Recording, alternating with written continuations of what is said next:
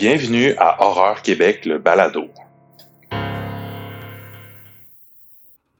Bonjour, bienvenue au podcast d'Horreur Québec. Donc, je suis Chloé, euh, votre co-hôte avec Raphaël qui est avec Allô, moi. allô. Euh, très content d'encore une fois t'accompagner pour cet épisode euh, haut en couleur où on va traiter de Godzilla dans toute sa splendeur. Et nous sommes en compagnie d'Éric qui va nous présenter les nouvelles.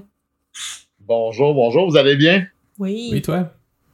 Oui, ça va super bien. Alors, euh, comme toujours, je suis votre Bernard de Rome de l'information horrifique. Yes. Et euh, écoute, ah oui, mais ça, hein, écoute, ça- c'est- je me mets un peu de pression là, quand même. Mais je vais, écoute, pour descendre la pression, je vais commencer avec un petit concours. On aime ça des Oh! concours. Hein? Oh, yeah. C'est pas, hein? On pourra pas dire qu'Horreur Québec est pas gentil avec ses fans quand Mm. même. Ah, Mais c'est une collaboration. Ah oui, non, on n'est pas cheap quand même. Euh, c'est une collaboration avec Métropole Film et bien sûr Horreur Québec euh, qui célèbre la sortie du film Held en vidéo sur demande qui sort le 9 avril prochain et je vais vous faire euh, un petit résumé pour ceux qui se demandent que c'est ça Held. C'est euh, l'histoire est quand même assez simple. Le mariage d'un couple est mis à l'épreuve lorsque celui-ci est pris en otage dans une maison de vacances isolée par un étranger invisible et menaçant qui contrôle tous ses mouvements. Ouh, donc c'est un home invasion. Ouais. Ben écoute, ouais, ouais, ouais. Euh, c'est euh, réalisé par euh, Travis Clough et Chris Loping, euh, à qui l'on doit The Gallows and the Gallows Act 2. Hmm. euh, qui réalise ce euh, thriller horrifique. C'est quand même assez simple pour participer euh, au concours. Vous allez sur le site, bien sûr, d'Horreur Québec. Vous écrivez votre nom, votre courriel. Et euh, petit détail, le film est disponible en langue origi- euh, originale anglaise seulement. Et c'est sur le Apple TV+. Pour Donc, ceux qui euh, regardent le, le- qui écoutent le balado sur YouTube, le lien va être dans la description pour le concours. Ah, écoute, c'est pas merveilleux, ça? Je- écoute, je capote. Je capote. Bref, Donc, si je comprends si ça vous bien, tente, c'est euh, c'est sur le Apple TV seulement qu'on va pouvoir l'écouter. Je comprends. Je suis pas sûre. J'ai euh, oui, c'est en fait il y a un des trois codes qui sont échangeables sur la plateforme Apple TV+. Super. Est-ce que ça te va, Madame Chloé? Oui, ça me va, je comprends très bien. Malheureusement, Chloé, je dois t'annoncer que tu ne peux pas me participer parce que, Zut. tu, veux- Ouais. tu fais partie d'Horreur Québec. Euh, toi aussi, Malheureusement. Raphaël, essaye-toi même pas. C'est bon. Je vais, je vais faire comme, euh, comme euh, le, le citoyen moyen et je vais le regarder euh, en vidéo sur demande. Voilà. Ben, écoute, tu fais bien, tu fais bien. Bref, je, je vais enchaîner avec euh, une nouvelle qui m'interpelle parce que j'adore cette franchise-là, euh, autant euh, film que jeu vidéo, et je parle de Resident Evil. Donc, Yeah. il y a un nouveau film qui s'en vient. Ouais, mais il y a des fans dans la salle, on dirait. Ben oui. La saga de Ah, film, même si la plupart des gens euh, trouvent que c'est un peu du n'importe quoi, moi je trouve que c'est vraiment génial. Euh, ben, ben, pas, pas de A à Z, mais euh, oui, j'ai une belle, j'ai- j'ai un bel amour pour euh, la saga des films avec de Paul W.S. Anderson avec euh, Mila Jovovich. euh. OK, ben là, tu m'ouvres une porte. Là. Avant que j'en- j'en- j'enchaîne sur la nouvelle, moi aussi, j'ai, j'ai, je les ai pas toutes vues, je dois avouer, je les ai pas tous vues. euh, je pense qu'il y en a sept, si je me trompe pas. Euh, ouais. Euh, à brûle pour point, là, t'es préféré là-dedans. Là, je te, je te les. Euh, euh, moi, je, ben, codes mettons, baissés. mon préféré, je- moi, c'est le 3, étrangement. La plupart des gens disent que c'est là que ça commençait Ah, à ouais? mal virer, mais moi, je l'aime bien le 3 dans le désert, un peu Mad Max. euh, Ouais? Ouais. Ah, c'est intéressant. Moi, je te dirais c'est, c'est le. pre- Ah, toi. J'en ai juste- toi, ben, ai juste vu un. Puis, euh, je pense que c'était le 3 aussi. Puis euh, Ah, j'ai un drôle de souvenir parce qu'on était au cinéma, puis euh, comme, on- comme vous le savez maintenant, je suis super euh, nerveuse. Fait que dans un moment un peu, tu sais, anxiogène, le- un des amis avec qui qu'on était a décidé que c'était le moment parfait pour me faire faire le saut.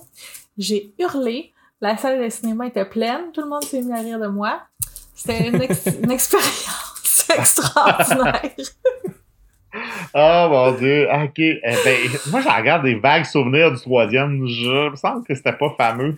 Mais bon, je vais vous croire. Non, Faudrait mais moi, je trouve- de, de base, je trouve que la saga des Resident Evil au cinéma, c'est une des meilleures sagas de films euh, n'importe quoi à gros budget du 21e siècle.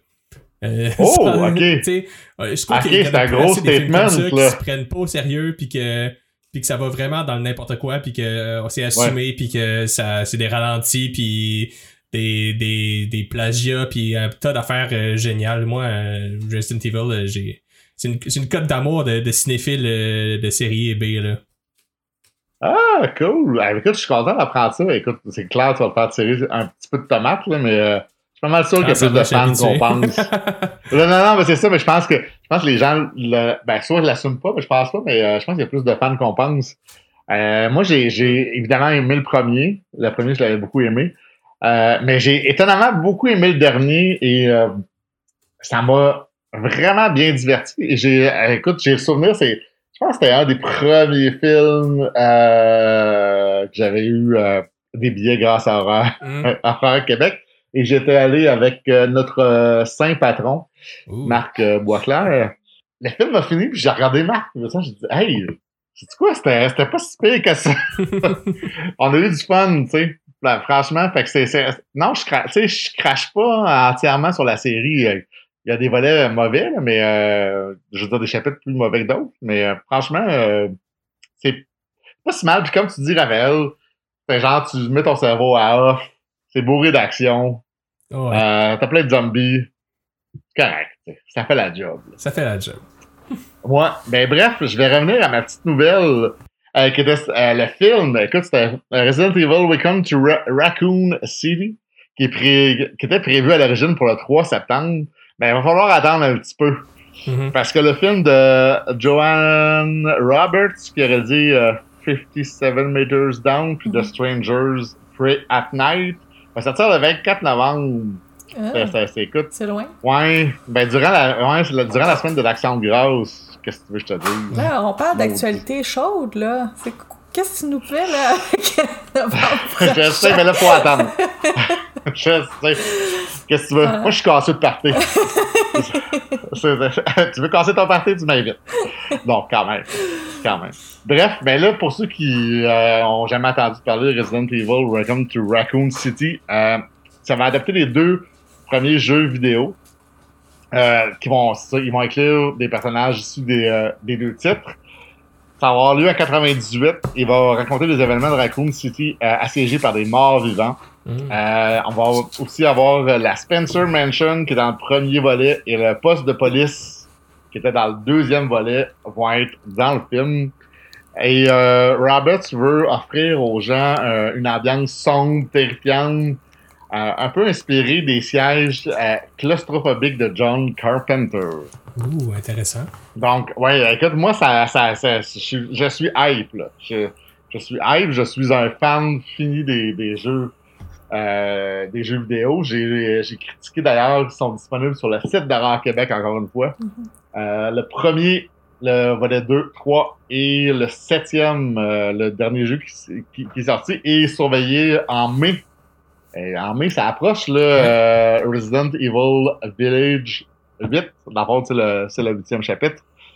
Je vais vous en reparler, ça c'est sûr et certain. Et dans le film, euh, juste euh, vite vite, vous mentionnez que la distribution inclut Kaya Scodelario, qui jouait dans l'excellent Crawl. Ah, film de oui. crocodile. Euh, Anna John Kamer, qu'on retrouvait dans Ready Player One. Robbie Hamill dans The Babysitters. Tom Hopper, qu'on retrouvait dans Umbrella Academy. Et Evan euh, Avan, excusez, euh, Joe Joe Gia? Hey, je vais, je vais, euh, moi l'avoir. Zombieland Double Tap. Cool. Donc, euh, je rappelle la date, Flamand, c'est le 24 novembre. J'ai très hâte de voir ça. Très hâte de Moi vous en parler. On a hâte de t'entendre. Euh, j'ai. Super. Écoute, puis, j'ai assez- euh, je, je, je lance une idée de même, là, je vais sûrement vous faire une mini. Si j'ai le temps, puis si ça donne une mini critique de Resident Evil Village, j'aimerais vraiment ça. Vous en parler. Oui. Cool. Euh, je termine, écoute, déjà, hein, ça- le temps passe si vite avec moi. Je- dernière nouvelle qui a attiré mon attention, euh, Don Mancini dévoile le titre du premier épisode de la série Chucky. Oh yes! Oh, que ça, j'ai hâte. Oui, Ouais. moi aussi. Et, et, et- et- écoutez, euh, moi j'ai une relation un peu particulière avec avec les Chucky. C'est-à-dire que les euh, euh, étant écoute, je je pense que c'est le temps des confessions, c'est le temps de des tranches de vie, euh, de la psychoanalyse. Euh, plus jeune, j'étais terrifié par Chucky. Mm. Et euh, j'avais euh, j'avais bien aimé les, les deux premiers, quand même. Le troisième, beaucoup moins. Et moi, j'ai quand, quand ça a viré un peu comédie, là, ouf! Mm. C'était moi dans mes cordes, mais quand ils sont revenus avec The Curse of Chucky et The Cult of Chucky, j'ai rembarqué là-dedans. Donc, je suis euh, vraiment excité par cette série-là. Je sais pas pour vous. Ah, moi, oui. Mais moi, c'est drôle. Moi, j'ai une relation spéciale avec Chucky parce qu'à à cause de, de mon âge, un peu, je suis rentrée euh, dans les Chucky à moitié, donc au troisième. Moi, le, Ah, le premier que j'ai vu puis que j'avais chez nous, c'était Chucky 3, euh, Bride of Chucky. Puis, euh, Ah non, c'est ça, c'est ça, c'est le c'est quatrième. le 4? Ah, ben, Bride je of suis Chucky, rentrée c'est au le 4. quatre. Je suis rentrée au 4. Ouais. d'abord. C'est vrai. Je suis rentrée au 4. Fait que j'ai vu celui-là. Ensuite, j'ai revu les premiers plus tard. Mais, je- trouvais qu'il était trop classique. Sais, le premier, bon, euh, c'est une histoire de slasher classique. Tandis que je trouve que Oui. quand ils sont rentrés dans la comédie, au moins, il y avait un petit cachet.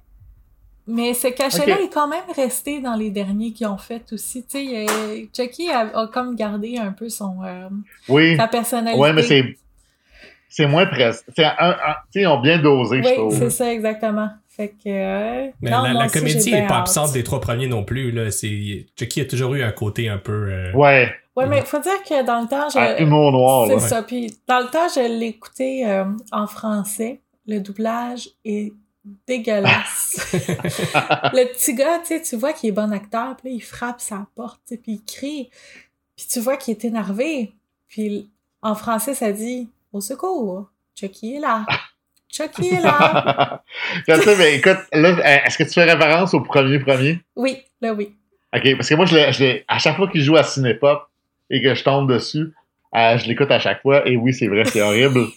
Mais moi, tu veux, euh, j'ai des souvenirs euh, vraiment lointains dans le temps qu'il y avait des... euh, des euh, tu pouvais louer des films dans des stations-service ou des Oui, trucs du oui, genre. Et qu'il y avait des posters et qu'il y avait le poster de, de Chucky. Écoute, j'étais terrifié. Ouais. Je- je- je- J'en faisais des cauchemars. Ah, c'est le poster. Ouais, ça C'était fou. beaucoup de gens, ça l'a, l'a vraiment marqué. Oui, oui, je pense. euh, Ouais, Je suis vraiment pas le seul, là. Je suis vraiment pas le seul, mais euh, bref, je fais euh, petite tranche de vie, mais je vais revenir à, à, à notre nouvelle. Hmm. En fait, Don Mancini, euh, qui confirme la future série Chucky, est prévue pour la chaîne USA Sci-Fi. Puis euh, généralement, on- euh, je pense qu'on l'a. Il y, a- il y a un poste Sci-Fi, j'espère je dis pas n'importe quoi, là, mais le Space Channel. Ouais, ben, là. c'est Sci-Fi Ah, ça- Network, je pense que ça s'appelle tout simplement. Ah, ok, ça a peut-être changé. Dans, dans mon temps, c'était Sci-Fi Channel ou quelque chose du genre. là. Je m'en souviens plus. Bref, euh, il a euh, teasé un peu et euh, le premier épisode va s'appeler Death by Miss Misadventure. Oh, Hey, c'est pas super, hein? C'est pas ouais, quand c'est même. bien.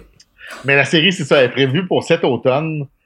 Euh, J'ai vraiment hâte. Et évidemment, euh, Fiona Dourif, qu'on a vu euh, dans The Stand euh, récemment, reprendra son rôle de Ni- euh, Nika Pierce aux côtés de Devon Hey, hey.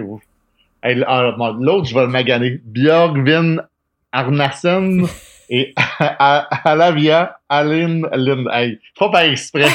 Ils font par exprès pour me donner du, du fil à ça. Au là. dernier épisode, euh, t'as dit un nom, puis j'avais rien compris, puis je me suis dit, voyons, tu sais, puis là, j'ai googlé, j'ai vu le nom, puis j'ai fait, oh, non, je me sais pas. non, non, mais tu sais, euh, que merci de me donner un peu de crédit. C'est pas toujours facile. Non. C'est pas toujours facile. Bref, il y a, écoute, faut pas oublier euh, Jennifer Kelly Ouais. qui va Ben, reprendre oh, également son rôle de. Tiffany et évidemment Brad Dourif. Le grand Brad Bref, euh, oui, ben c'est, c'est- tu sais, tu peux pas faire Chucky sans Brad Dourif. Ben, ils l'ont fait Ouais. euh, avec Mark Hamill, Oui. mais Oui, Mm. j'avoue, j'avoue. Hey, écoute, j'ai parlé, j'ai parlé vraiment de- trop vite. Euh, mais j'avoue que Brad Dourif me manquait un peu. Mm. Quoique euh, Marc Hamill il a fait quand même une bonne job et je dois dire que j'ai quand même aimé le, le, le, le remake. bon, on- je pense qu'on est tous Ah, d'accord qu'il y avait vraiment Ouais, des qualités. ouais. euh. Mhm. Oui, oui, tout à fait. Bref, voici l'histoire de la suite, puisque dans le fond, ça, ça reprend après euh, The Cult of Chucky. Après qu'une vieille, après qu'une vieille poupée Chucky euh, se retrouve dans une vente de garage en banlieue, une ville américaine idyllique est plongée dans le chaos alors qu'une série de meurtres horribles commence à révéler les hypocrisies et les secrets de la ville. Pendant ce temps, l'arrivée d'ennemis et d'alliés du passé de Chucky menace d'exposer la vérité derrière les tueries, ainsi que les origines indicibles de la poupée démon en tant qu'enfant apparemment ordinaire, devenu en quelque sorte ce monstre notoire. Donc, c'est à surveiller. Ça euh, moi, je suis Ah, c'est automne. Ouais, pas de date précise encore. Mais euh, bref. J'ai le temps de euh, me... on... J'ai le temps de me retaper toute la série.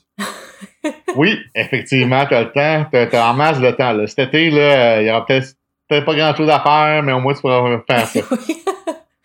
Bref, ça, écoute, ça fait le tour des, des nouvelles qui ont retenu mon attention. J'espère que je vous ai appris quelque chose. Certain. En tant que Bernard de Rome. Ben oui, non, je suis super hype euh, pour euh, la série Chucky et pour le prochain Resident Evil, assurément. Ce que j'allais dire euh, avant de vous quitter, c'est n'oubliez pas le concours. Vous avez jusqu'au 9 avril pour participer. Tous les, les détails sont sur le site d'Horreur Québec. En fait, horreur.québec. Bref, on se revoit dans un mois. Yeah, merci. Oui, donc bienvenue. On est dans ce deuxième segment de notre balado. On parle euh, de Godzilla, comme sans, grande surprise, puisque c'est le sujet du moment là, avec Godzilla vs. Kong qui est sorti tout récemment. Ce qu'on vous propose, c'est de faire une espèce de rétrospective de la saga. Et dans l'optique de rester dans, dans, le thème du versus, on va également vous offrir un petit débat sur les remakes américains, euh, question de bon, question de mauvais, est-ce qu'ils ont une valeur en soi ou pas, selon l'avis de nos différents contributeurs. Puis je vais tout de suite euh, présenter nos invités. Donc, euh, on a Jean-François Croteau de Horreur Québec, un collaborateur de longue date. Salut Jean-François. Salut, bonjour. Et on a aussi Marc-Antoine Labonté. Salut Marc-Antoine. Salut. Aussi collaborateur sur Horreur Québec depuis quelques temps. oui. Donc, tous les, deux, c'est ça, vous êtes des grands fans de Godzilla, donc on voulait vraiment vous recevoir pour en parler avec des experts finalement. Mm-hmm. Fait que, euh, on va tout de suite commencer avec, euh, en parlant, euh, on va, en fait, ce qu'on vous propose de faire, c'est une rétrospective chronologique un peu de la saga avant toute chose. Donc, on va commencer tout de suite avec le premier Godzilla. Donc, je pense qu'on a plusieurs choses à dire chacun sur ce film, ce classique déchet classique. Donc, Godzilla sorti en 1954. Qu'est-ce que tu en penses, toi, de ce film-là, Jean-François? Ben, je, je, le trouve très bon. Je l'aime pour sa signification symbolique autant que pour le film lui-même. Euh, on est quand même en 54. Mhm. Le film King Kong vient de ressortir dans les salles. Et euh, après la bombe d'Hiroshima, évidemment, on sait tous que King Kong est un peu euh, une métaphore des prolétaires aux États-Unis, alors que Godzilla, c'est plus une métaphore d'Hiroshima. Un traumatisme nucléaire. Oui, c'est ça exactement.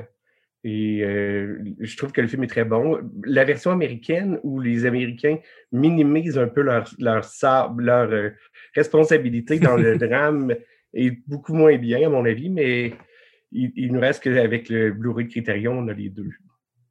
Oui. Donc, c'est intéressant pour ça. Euh, c'est la première fois qu'on voyait le monstre, mais c'est difficile d'imaginer Godzilla s'il n'y avait pas eu de King Kong auparavant. Ouais. Surtout qu'on sait que dans les années, au début des années 50, dans plusieurs pays, on a ressorti le, King Kong original qui a connu un gros, gros, gros succès. Et euh, je, pense que ça a eu un impact. La, naissance de Godzilla, à mon avis, est, liée de très près au succès que King Kong a eu auparavant. Oui, et, même que, on dit souvent que Godzilla, c'est le premier euh, monstre géant japonais, mais il y a, il y a eu des, des découvertes euh, récemment, là, qu'il y a des films qui ont été perdus dans les années 30, puis durant la guerre, tout ça, euh, qu'il y a eu des films, des espèces de rip-off de King Kong au Japon aussi avant. ça, je pense qu'il y a vraiment un lien intrinsèque entre les deux monstres. C'est clair. dans les deux cas, tu sais, King Kong était une sorte de métaphore. On avait peur euh, pendant la crise économique de ce que le petit peuple allait faire. Euh, King Kong est montré à la fois comme les prolétaires qui se rebellent, mais aussi comme les esclaves qu'on qu'on enchaîne. On se rappelle de la fameuse scène où King Kong est enchaîné mm-hmm. à la fin comme un esclave. Et euh, King Kong meurt quand? Quand il se hausse au-dessus de l'Empire, qui est symbolisé par l'Empire State Building.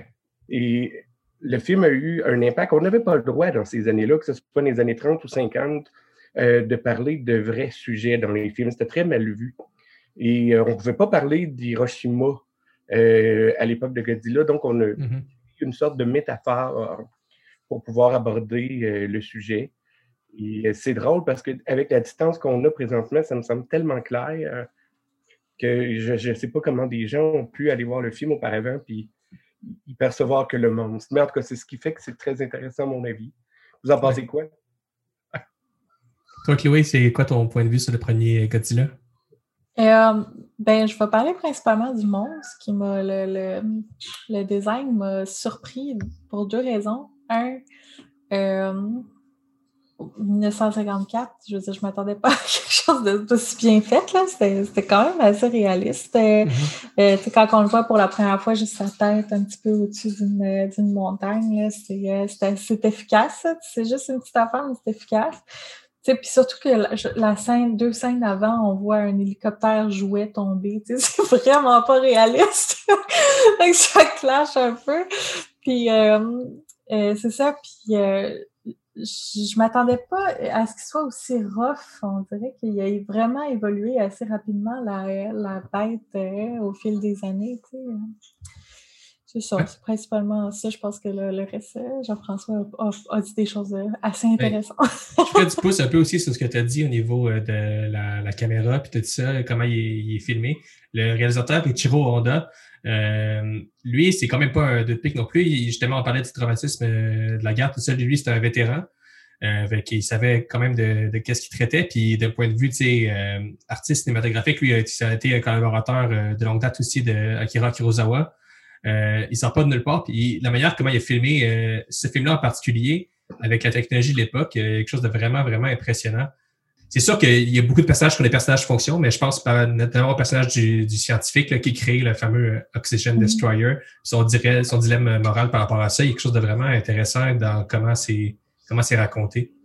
Mm-hmm. Oui, il y a beaucoup d'humains, je trouve. Euh, contrairement, on va, on va s'embarquer là-dedans tout de suite, mais contrairement aux euh, films plus récents, je trouve que les humains ont une un vrai pas pouvoir, mais tu sais, je trouve qu'ils ont une vraie conséquence, tandis que dans les. En tout cas, on va en parler plus tard, mais je trouve dans les plus récents, les humains, ils pensent qu'ils font quelque chose, mais en fait, ils font rien pendant tout, tu sais, mais. Euh...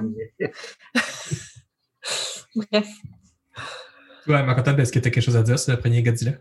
Euh, euh, oui. Euh, ben c'est ça, des fois, si vous nous écoutez et vous n'êtes pas super familier avec la série japonaise peut-être en particulier. Euh, des fois, on se demande qu'est-ce que Godzilla vient faire? on est sur Horreur Québec, puis c'est quoi la portion horreur du personnage? Parce que selon les films que vous avez vus, Parfois, c'est assez diminué, mais euh, si vous avez l'opportunité justement de voir ce premier film-là, vous allez vite comprendre est où l'horreur dans Godzilla, euh, Godzilla, justement parce que, euh, comme, vous comme vous venez de le dire euh, tous les trois, c'est un film qui, en termes de direction photo, d'effets spéciaux, va vraiment manifester un peu cette espèce de traumatisme-là de, de, la bombe. On se rappelle que tout le monde quand ce film-là est sorti, était contemporain à ça. Puis que ce soit le design sonore ou la photographie des flammes euh, vers la fin du film, euh, c'est vraiment, c'est assez spectaculaire. Puis oui, euh, Honda, le réalisateur, qui va quand même aller faire plusieurs films par la suite qui sont plus bon enfant dans la série. Là, il en a fait vraiment beaucoup. Mais justement, comme tu disais, Raphaël, il est assistant réalisateur de Kurosawa. Récemment, j'ai revu Stray Dog de, de ce réalisateur-là. Puis euh, c'était vraiment intéressant de les voir. Tu sais, ils se promenaient dans les rues de Tokyo, puis ils filmaient. Ils étaient très inspirés du réalisme social italien. Fait qu'ils filmaient du vrai monde, pas nécessairement des figurants tant que ça. Ils allaient dans des lieux publics, puis essayaient un peu de prendre le pouls de la ville à travers leurs histoires. Puis on voit quand même que cette tradition-là, elle vient dans sa façon de mettre en scène le cinéma catastrophe. Puis juste l'espèce d'idée de le gigantisme de Godzilla qui attire un peu toute le l'idée de la nature qui se retourne contre la, société. Tu sais, oui, dans ce cas-ci, la société japonaise, mais je pense que c'est l'humanité en général. Euh, c'est vraiment fort le sous-texte dans, dans ce film-là en particulier. Puis par la suite, ça va un peu s'étioler, ça va revenir, on va en parler, mais il y a tellement de films dans, dans, dans cette franchise-là. Si vous pensez qu'il y a beaucoup de, de films avec Jason, euh, Godzilla, il remporte la palme facilement. Mais ouais, euh, ça, ça reste que l'original est comme un peu difficile à déclasser. Là. Il est vraiment en phase avec son sujet. Il comprend qu'est-ce qui de quoi il veut parler, puis euh, c'est pas mal le meilleur. Peu. C'est pour ça que je voulais un peu l'isoler avant qu'on entre dans les différentes ères, parce que même dans là, moi je vais parler tout de suite de la de l'ère Showa qui va se qui va se durer de 1954 jusqu'à 1975 qui est la première vraiment euh, grande saga de Godzilla sur les quatre euh, mais je me disais il fait presque pas dans dans le en fait thématiquement puis stylistiquement il fait pas dans la Showa era c'est vraiment euh, c'est vraiment à part là. Donc, euh, ben pour parler justement des différentes aires, euh, chacun y allait un peu à tour de rôle pour les présenter. Euh, J'avais demandé de, faire la présentation de l'ère Show Up, qui est ma préférée, euh, pour le côté un peu euh, comédie cheesy de, de, beaucoup des films de, de cette ère-là et aussi pour le côté purement what the fuck de certains films qui me, moi qui me fait capoter personnellement. Euh, grand amateur de cinéma qui me fait euh, qui me surprend. Euh, j'ai été très servi euh, par euh, cette saga là même si c'est la plus longue ça a été je vais en parler un peu plus longuement tantôt dans les recommandations avec Chloé mais j'ai passé mon mois à regarder les Godzilla euh, pour euh, bien, bien euh, les rattraper. Et c'est vraiment la saga que je trouve la plus fascinante. comme je disais, ça va Tout le monde a sa période préférée. Hein. Ouais, tout le monde a sa période préférée. Puis c'est ça. Fait que ça va de 54 à 75. ça regroupe à partir justement du premier Godzilla jusqu'à finalement au Terror of Mecha Godzilla. Donc c'est le premier film par Ishiro Honda, le dernier aussi. Ishiro Honda va en faire à peu près la moitié. Il va en faire 8 euh, sur les 15 comme réalisateur. Donc, il va vraiment laisser sa patte euh, sur euh, cette période-là, même si, comme on disait tantôt, en fait, comme, comme disait Marc-Antoine, il va faire autant le premier film qui, a vraiment une saveur sociale, qui, qui, autant il va faire le film, par exemple, All Monster Attack, qui est comme une espèce de rêve d'acide, où c'est qu'il y a un enfant qui rêve de Godzilla, puis de son fils qui lui parle, qui est une espèce de métaphore étrange sur stand-up devant les bullies. En tout cas, tout ça pour dire que la, cette saga-là, euh, ça, ça va euh, selon, dans plusieurs directions. Euh, la, la, plupart des memes et des gifs que vous avez vus sur Godzilla qui fait des moves un peu étranges, soit des dropkicks sur la queue ou des petites danses de victoire un peu absurdes, ou encore voler en crachant son, son, son, son jet nucléaire. Là. ça vient pas mal de cette série-là. Puis c'est vraiment la série qui a, vraiment posé les bases de ce qui est devenu Godzilla au fil du temps, qui est vraiment un monstre de versus. Là, tu sais, tout le monde qui capote en ce moment sur euh, Kong versus Godzilla, mais Godzilla, c'est dans son ADN de combattre des monstres. Là. ça a toujours été ça. le trois quarts des films, c'est des Godzilla versus quelque chose. Puis, euh, en fait, dès le premier film, qui dès la première suite de Godzilla, en fait, le Godzilla de 1955, l'année suivante, Godzilla Raids Again, c'était déjà un film de versus contre euh, Anguirus, qui est comme un des euh, des, monstres qui vont revenir assez souvent aussi. C'est également dans cette euh, période-là qu'on retrouve King Kong versus Godzilla, le premier, de 1962. Euh, mm-hmm. Je vais pas trop en parler parce qu'on va avoir l'occasion sûrement d'en parler pour le comparer au nouveau prochainement. Mais tout ça pour dire que c'est vraiment une saga euh, qui a son charme par le côté un peu...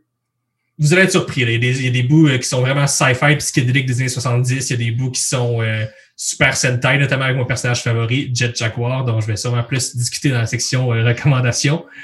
Et euh, également des, des, surprises au niveau de, de, de, la métaphore qu'il peut avoir, notamment je pense à tout euh, ce qui est ce qui est arrivé autour du personnage de Mecha Godzilla, qui va qui va arriver vers la fin de la saga, qui va vraiment devenir qui va s'imposer comme un personnage euh, qui à chaque fois va apporter son lot de questionnements par rapport à l'être humain par rapport à Godzilla et etc. Donc voilà. Peut-être qu'on peut enchaîner dessus de la période Heisei. OK. Ben, en fait, la période euh, euh, on devrait dire l'ère ici, c'est de 1984 mm. à 1995. Euh, ce qu'il faut comprendre, c'est que 30 ans après le premier film, la compagnie Toho a décidé euh, de redémarrer une nouvelle franchise qui va commencer après le premier film. C'est-à-dire qu'on ignore tous les autres, un peu comme on fait récemment avec Halloween, et on, on, fait des suites. J'adore personnellement cette période-là parce que, premièrement, les films se suivent entre eux. Euh, chaque film est la suite du précédent. Euh, on a changé un peu le discours euh, pour la bombe atomique. On, dirait que c'est peut-être plus un discours qui est cette fois-ci pour. on parle beaucoup de l'armement. étrange parce que le premier film en français s'appelle Le Retour de Godzilla, comme le, deuxième film qu'il y avait eu à l'époque. mais c'est ça, c'est une, suite direct. On ignore les films de l'ère de Showa. C'est, tu parlais que Godzilla est un personnage d'affrontement.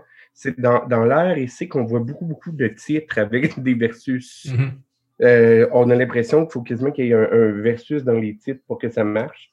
on va parler encore plus des fois même peut-être trop parce que ça devient cliché, euh, des, aspects moraux. Les, personnages sont parfois assez comiques. Euh, j'aime beaucoup cette période-là aussi parce qu'on va nous parler, je ne sais pas si vous vous rappelez dans le film, euh, c'est Godzilla contre Destroya. On voit un peu la naissance de Godzilla. Mm. Il, y a, plein de... Enfin, moi, cette période-là qui est probablement par beaucoup de fans, la moins aimée. Et une de ceux que je préfère, je trouve que les effets sont à la fois cheesy comme dans le temps, mais un peu plus modernes, donc un peu plus vraisemblables, sans tomber dans l'air euh, du, CGI comme, on, comme on le voit aujourd'hui. Et euh, c'est ça, c'est un peu la suite de ce que tu as dit. Hein? On ne peut pas réinventer. Euh, on, parle de différentes périodes, mais en fait, plus ça change, plus c'est pareil. Ouais. Thématiquement, il y a beaucoup de choses qui se rejoignent de période en période, là, les personnages. C'est ça, c'est ça. On change le, malaise, la peur est changée. Comme je disais, il y a un côté moral qui, des fois, moi, me fait beaucoup rire. aussi, ce qu'il faut dire, c'est que là, Godzilla devient une menace. Parce hmm. que dans les films de, de l'ère de Showa, comme vous, je ne sais pas s'il faut dire l'ère ou la période, mais euh, Godzilla, à un moment donné, devient le, non seulement un défenseur de l'humanité, mais on dirait presque que c'est euh, un, bon ami. On dirait presque que c'est Barney le dinosaure qui. Et c'est vrai. Alors que dans le premier film dont on parlait tantôt, c'était une menace, c'était un monde, c'était l'inconnu. Et euh, je pense que c'est ce que j'aime aussi de cette, cette série-là parmi toutes les séries. Et je sais pas, c'est peut-être parce que c'est ceux que j'ai découvert étant jeune en hmm. premier, mais c'est ceux qui m'ont marqué. Euh. Je, ne saurais en dire plus. Vous en pensez quoi? Non, je, suis assez d'accord avec ce que tu dis au niveau euh, de la continuité logique, mais en même temps, tout en réinventant puis en ramenant euh, Godzilla comme une menace, parce que c'est vrai que depuis, en fait, depuis à peu près le cinquième film, Godzilla il était perçu plus comme l'ami des enfants, le surroi de la planète. je pense notamment à euh, moi, quand j'étais jeune, il s'appelait Versus the Smog Monster, mais là, en fait, le vrai nom, c'est Godzilla versus Edora, je pense. que c'est c'est euh, vraiment genre Godzilla euh, qui vous dit de faire du recyclage quasiment. Là. Il y a quelque chose de vraiment très, très différent. Là. Puis avec justement l'espèce des virages qu'ils ont fait, avec notamment tout de suite après Destroy All Monster, dès comme un peu la fin des, des Godzilla plus sérieux pour plus switcher vers un truc un peu plus enfantin, un peu plus super-héros. Euh, Godzilla avait perdu un peu de sa superbe qu'il aurait gagné au début de cette ère-là, clairement. Ce que j'aime de cette période-là, c'est le, fait que c'est la seule où euh, il y a, une protagoniste récurrente euh, qui va suivre tous les films. Le personnage de Mitty, euh, Gustave, excusez pour le nom. Euh, puis euh, j'aime vraiment ça, c'est parce que là, je m'apprêtais à, introduire la période subséquente, puis il n'y a pas vraiment, il y a pas vraiment de continuité. Tandis que dans celle-là, on a ça, je trouve ça intéressant. Puis c'est vrai que je pense que ce qui est reproché à cette période-là, c'est que le côté fun, euh, combat, over the top est moins présent. Mais moi, j'aime beaucoup le, côté plus contenu, plus sérieux. En fait, euh, pour si, des fois, c'est intimidant de se retrouver devant cette franchise-là puis de pas la connaître. Il y a tellement de titres. Euh, comme tu le disais tout à l'heure, Raphaël, des fois, des fois, le même film a deux, trois mm-hmm. titres. Euh, puis, fait que des fois, on, dirait que tu regardes tout ça, puis c'est presque trop intimidant pour t'y aventurer. Mais le début de cette période-là, les trois premiers films, euh, euh, Return of Godzilla, puis par la suite Godzilla versus Biolante, puis Godzilla versus King Ghidorah en 91, c'est un, des meilleurs comme trio de films back-to-back, selon moi, bien sûr, à visionner si on est un amateur. Ben, si, on est, si, on est, intéressé, disons, à, à découvrir la franchise. Puis comme tu disais, ça, ça culmine avec Godzilla contre Destoroyah, qui est un des considéré comme un des meilleurs, je pense, par les fans. Euh, c'était comme la mort de Godzilla, c'était vendu comme tel. puis c'est vraiment un, des, très, très bons. Donc, moi, je pense que c'est vraiment une bonne période pour la, créature, même si on en entend moins parler des fois. Est-ce que vous avez remarqué de quelque chose que je trouve vraiment intéressant aussi de cette période-là, c'est que est-ce que je me fais une idée où on a l'impression que les monstres que Godzilla affronte viennent souvent quasiment de lui-même? Parce que tu as nommé, euh, il, faut, en parler, c'est un, à mon avis, un des meilleurs films, le Godzilla contre euh. Mais c'est un peu, euh, c'est un peu ça. C'est comme si le mal que Godzilla affronte vient de lui-même. Et c'est drôle parce que c'est une, on est dans, une série où Godzilla n'est pas nécessairement bon, même s'il y a quand même une certaine ambiguïté dans sa méchanceté. Puis on dirait que les monstres qui affrontent sont une partie de lui. Donc c'est une façon peut-être, euh, peut-être pour que le spectateur, même si Godzilla n'est pas un gentil, de s'identifier peut-être à lui par moment. C'est fascinant ce côté-là quand on y pense que on est avec des monstres qui, qui ont qui, bon, qui se peuvent pas, mais qu'on a quand même osé montrer que le, le, mal vient de lui-même. Tu sais, on a presque l'impression d'être dans un roman de Stephen King où, les méchants viennent tous de l'intérieur des personnages. Tu sais. Mm-hmm. Mais bon, là, ça va loin, mon. C'est quand même.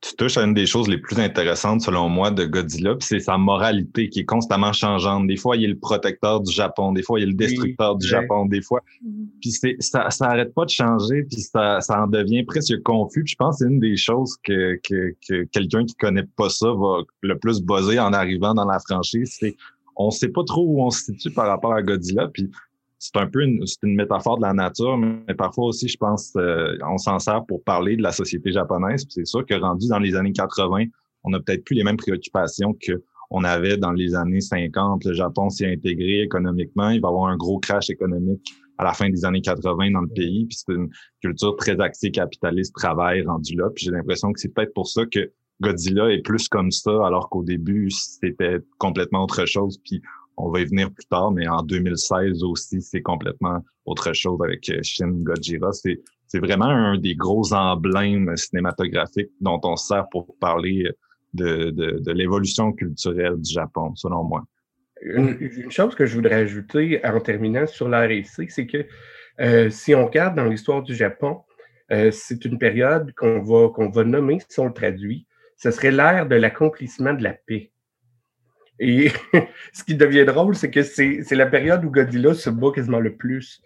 Mais, euh, et on a appelé ces films-là, euh, bon, la période, et c'est par rapport évidemment à la période du Japon, mais, mais il y aurait quasiment quelque chose pour euh, écrire une thèse, rien qu'avec ça. Mm. C'est fascinant, les, les, les, connotations, les allégories, tout ce qu'on peut trouver dans un personnage qui dure depuis, depuis longtemps. Ouais.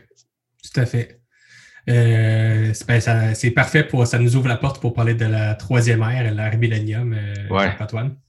ouais, ben c'est ça, c'est euh, puis ça aussi des fois ça peut être un peu confusant, c'est-à-dire que les deux premières ères, Showa et AC, excusez, donc sont, sont désignées en fonction des ères des impériales. Donc c'est vraiment c'est important au Japon, l'ère Showa c'est le règne de Hirohito. L'ère Millennium de Godzilla, c'est quoi? Pourquoi ça a changé de nom alors qu'on est encore dans le, règne de, l'empereur euh, associé à l'ère AC? Euh, c'était que, en fait, ce qui s'est passé, c'est que justement, avec Godzilla contre Destoroyah, on avait, on voulait encore faire une pause comme à la fin de l'ère Showa. Donc, une longue pause. Euh, on avait vraiment steppé ce chapitre-là pour que ce soit une conclusion. Puis, ce qui est arrivé, en fait, c'est le remake très mauvais euh, pas le remake, excusez, mais l'adaptation américaine, je te parle. Ça m'arrive souvent. Euh, donc, l'adaptation américaine très mauvaise de Roland Emmerich, 1998. Je, suis pas mal sûr qu'il y a beaucoup de gens qui nous écoutent qui sont familiers avec euh, le désastre que ça a été. Et la réponse des Japonais, donc, ça a été directement d'introduire une nouvelle ère à Godzilla, même si ça démarre juste quatre ans après la, la finale de l'autre. Donc, ça, ça commence en 1999 avec Godzilla 2000. Puis il va y avoir six films seulement dans cette euh, période, dans cette ère-là, euh, un par année jusqu'en 2004 en fait. Donc, euh, Godzilla 2000, qui va y aller assez, euh, assez euh, direct avec une histoire d'alien qui, qui essaie d'exploiter les capacités de Godzilla. Puis ça va finalement, ça va un peu backfire parce que ça va créer un monstre qui va avoir à affronter. Ensuite, on a eu Godzilla contre Mega Megaguirus, qui est un des plus oubliables de cette période-là, selon moi.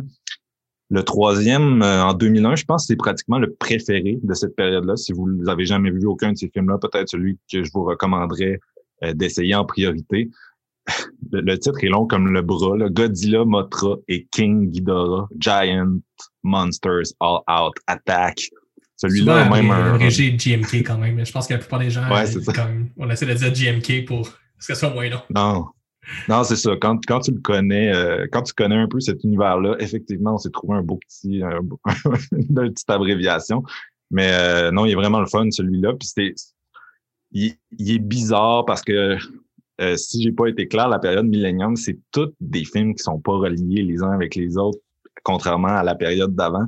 C'est ça qui l'arrange, je pense, le plus le plus difficile à présenter, c'est qu'il y a rien qui unit vraiment ces films-là. C'est tout le temps une suite du film de 1954 qui se fout un peu du reste.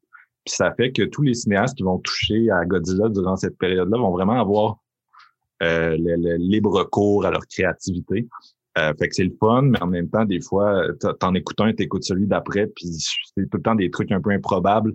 Euh, donc, dans celui que je viens de nommer, là, GMK, euh, on se retrouve avec Godzilla qui est méchant, puis finalement c'est King Ghidorah qui va devenir le bon et lutter contre lui. C'est du coup cette famille avec la franchise. Disons que c'est assez euh, comme le renversement des rôles habituels. C'est comme si Joker se mettait à sauver Gotham de Batman. non, c'est ça. Il est vraiment le fun. Il est vraiment le fun comme film.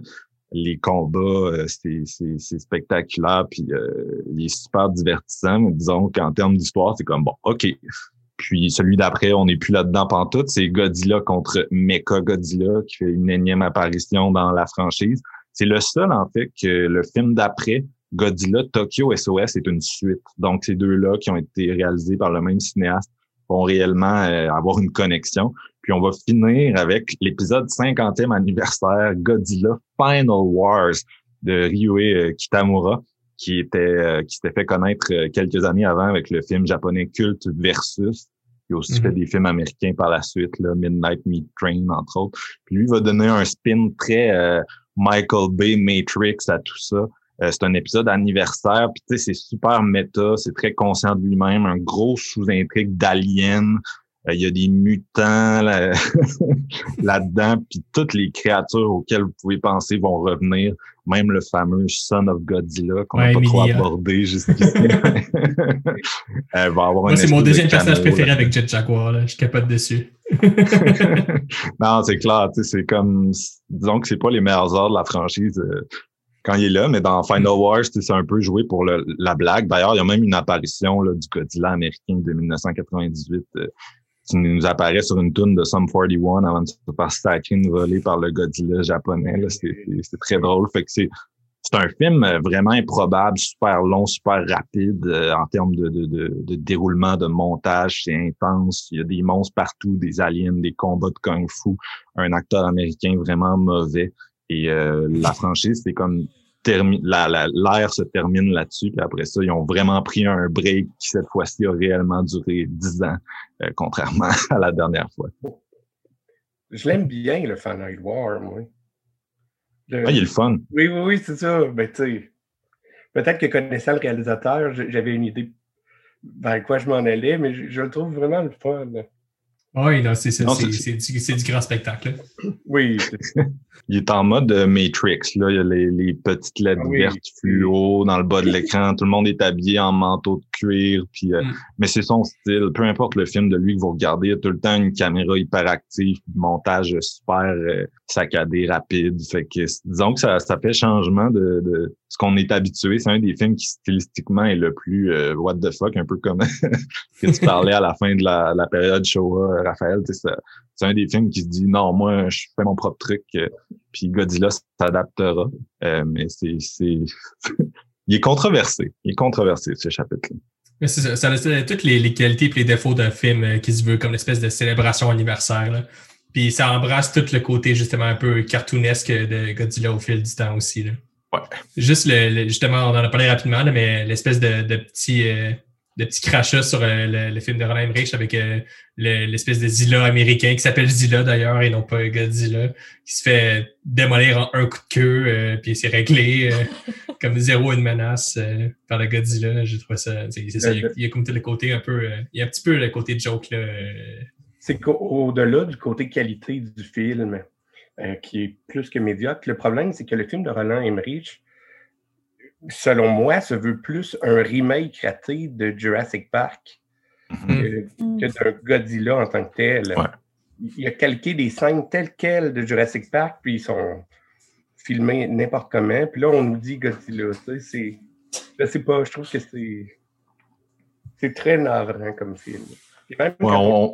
On, voit ce qu'Hollywood voulait. Là. Jurassic Park, à l'époque, était comme super gros. Oui, c'est ça. Puis, euh, rien, rien ne marche. On, essaye de l'écouter. Oui, il y a des bouts que le, monstre impressionne quand il sort une patte ou autre, mais rien ne marche. Puis c'est un film qui a coûté une fortune et qui devait être une trilogie à l'époque. Moi, je m'en mm-hmm. souviens, avant que le film sorte, on nous annonçait qu'il allait en avoir deux autres, parce que je suis quand même très vieux.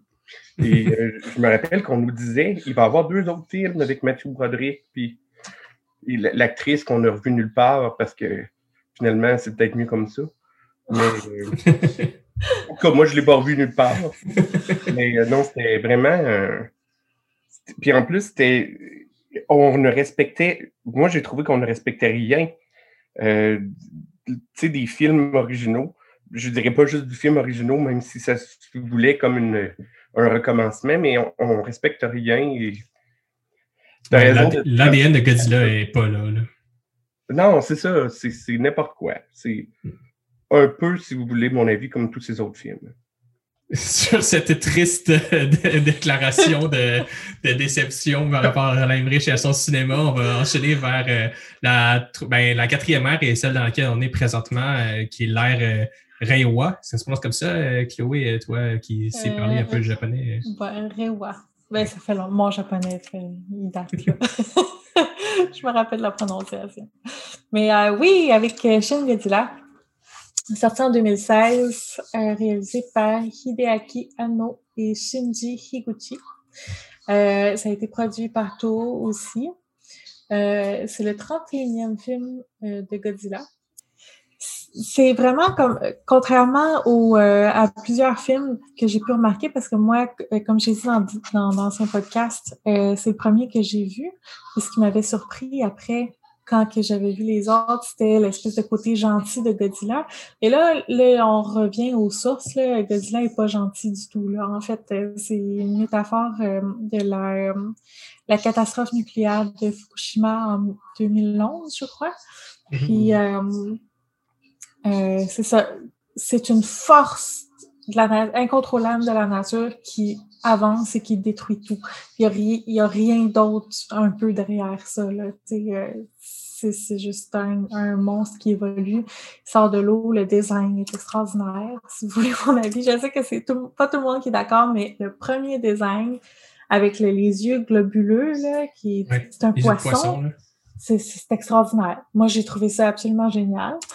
Euh, ensuite, la musique, tu sais, je sais que c'est souvent la même musique, mais elle est tellement forte dans ce film-là, ils l'ont repris d'une façon euh, euh, extraordinaire. puis voilà, c'était mes points. qu'est-ce que vous en avez pensé? Son positionnement dans la saga est intéressant aussi parce que justement, un peu comme, comme on disait tantôt avec l'art Millennium, euh, c'est une série qui s'est faite un peu en réponse et en parallèle avec euh, la nouvelle série euh, hollywoodienne qu'on va attaquer tout de suite après. Moi, j'ai trouvé ça vraiment, vraiment intéressant comme film aussi. Justement, il y a un côté où on revient à Godzilla comme une espèce de métaphore de la une force de nature destructrice, pas humanisée, contrairement à bien de ses itérations. Il y a l'espèce de scène, de scène, le plan final avec la queue aussi qui laisse beaucoup de questions puis d'interprétations c'est vraiment un film intéressant puis que je conseille à voir à tout le monde qui, qui sont peut-être un peu réverbatifs à rentrer dans le saga, euh, notamment parce que peut-être des effets spéciaux peuvent avoir l'air un peu euh, euh, passer date à certains, à certains égards, là, mais celui-ci est, est vraiment plus se faire apprécier, je pense, par n'importe quel public. Je pense que c'est un point d'entrée intéressant de la saga. Tu as dit que c'est le premier que tu as vu. Je pense que c'est quand même un, bon point pour démarrer pour quelqu'un qui connaît pas du tout la saga puis qui veut embarquer dedans, puis qui est peut-être révélatif à un film en noir et blanc ou des effets spéciaux de, de costumes en caoutchouc. Là. On parlait d'horreur aussi. Ça, c'est un film mm. d'horreur. Je veux dire, c'est horrifiant, ces films-là. C'est, euh, Il y a une scène aussi, d'ailleurs, je, pense qu'il y a deux versions. Il y a une version qui ont coupé 20 minutes euh, du début. Mais il y a une scène où on voit une famille en train de préparer euh, un enfant pour partir. Puis Godzilla passe, puis tu vois juste l'immeuble qui s'effondre. Puis là, tu comprends que la famille puis l'enfant, c'est fini. Mm-hmm. Tu sais, c'est terrible. Là. Puis pendant ce temps-là, c'est ça, il y a beaucoup, il parle beaucoup aussi de. Il y en a qui disent, toi, Jean-François, tu disais qu'il y avait beaucoup de bureaucratie. Parce qu'en fait, c'est ça qui s'est passé, c'est que pendant la catastrophe nucléaire, euh, le gouvernement a pas su comment réagir, donc ils ont un peu procrastiné, ils ont rien fait. Donc les premières la première demi-heure, je dirais, c'est eux qui changent de bureau pour faire différentes réunions, puis qui se relancent la balle. Donc, t'as le, le ministre de l'armée qui dit, ben le non, disons, c'est pas, c'est pas euh, de notre département, parce que euh, nous, c'est une attaque humaine, ça, c'est pas humain.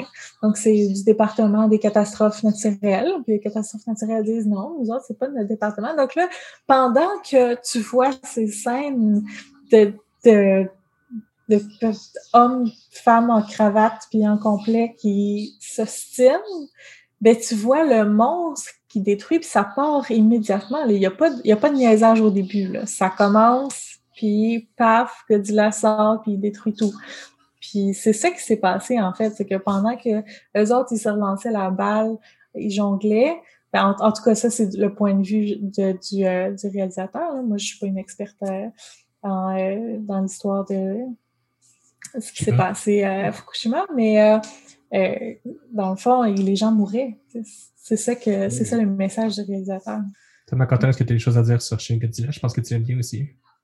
Ouais, ben moi, moi je pense que c'est définitivement le meilleur suite à l'original. Puis le film a vraiment eu un gros succès au Japon. Là. Il, a, il a gagné euh, un peu l'équivalent des Césars ou euh, Gala Cinéma Québec, là, juste l'industrie locale qui récompense le meilleur film japonais. Ben, cette année-là, c'était, lui, donc ça a vraiment été bien reçu. Puis euh, je, je suis parfaitement d'accord avec, avec toi, en fait, Chloé. C'est un peu, un peu du copier-coller. Euh, dans le sens que moi aussi, je trouve que c'est juste un, un, très bon retour aux sources. Puis en même temps, on voit qu'il envisage un peu un peu le Godzilla nouvelle génération, pour une génération justement qui, qui, est, qui est rendue ailleurs, euh, que c'est le, le, le, vieux Godzilla, c'est une, une, affaire de leurs grands-parents un peu. Mm-hmm. Puis là, il revient, il fait son, son comeback, puis il prend un peu tout le monde par, euh, par surprise dans un sens. Puis euh, c'est vrai qu'il y a beaucoup de bureaucratie, mais moi, je l'aime bien, cette, euh, cette comédie-là de bureau. Je trouve que c'est vraiment bien exécuté. bien sûr, c'est vraiment de la comédie absurde, mmh. grotesque, mais ça, ça fonctionne bien dans le cadre de ce film-là. Puis, parce que ça reste, un, ça reste un commentaire social. Puis les scènes d'horreur, particulièrement celles du, du Atomic Breath, le souffle ah, atomique, sont, sont vraiment bien exécutées.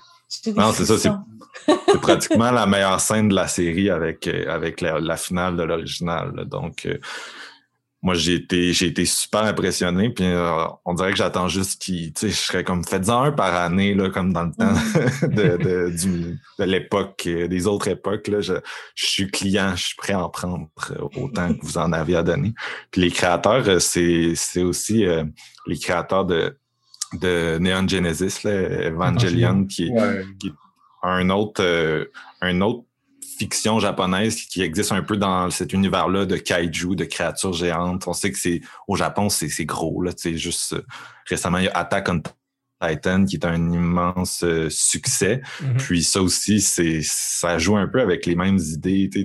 Euh, Attack on Titan, c'est un peu plus à droite, j'ai l'impression. C'est très construit comme euh, faut se défendre, euh, faut se défendre contre les, titans qui sont clairement les autres nations qui jouent sur l'échec ah mondial. Il y, a, le côté immigration. Non, c'est ça. C'est un peu plus redneck, redneck japonais. Mais euh, en tout cas, on voit vraiment ça. Ça fait partie de la culture. C'est pour ça que des fois, je regarde les Américains essayer d'en faire. J'ai l'impression que c'est peut-être pour ça qu'ils ont un peu plus de difficultés. C'est que des fois, ils ont, il y a cette espèce de, côté là, perdu dans la traduction là, où on a l'impression qu'ils peut-être qu'ils comprennent pas aussi bien la portée de, ce que c'est euh, Godzilla, en tout cas, on va en reparler. Là, Regarde ça pour les, euh, débats sur les Ouais, c'est ça. je veux pas te couper. Ce qui me ferait, c'est que vous parlez pas ou vous n'avez pas parlé du tout du fait que euh, moi, ce que j'ai trouvé phénoménal dans ce film-là, c'est que Godzilla n'est pas Godzilla au début on voit Godzilla se métamorphoser tout au long mhm. du film.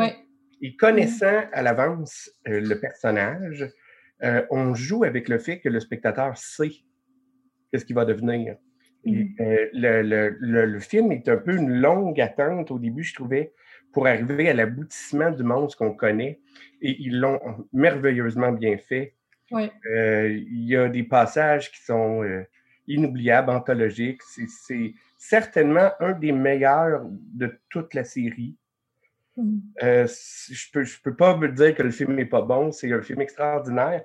Je veux juste ajouter un commentaire, par contre, c'est que te parler euh, du fait que le film est inspiré euh, de la tragédie qu'il y a eu à, Fukushima, je crois. Oui. Mais est-ce que déjà là, on ne pourrait pas dire que c'est le cas du Godzilla de 2014 qui a été fait deux années auparavant?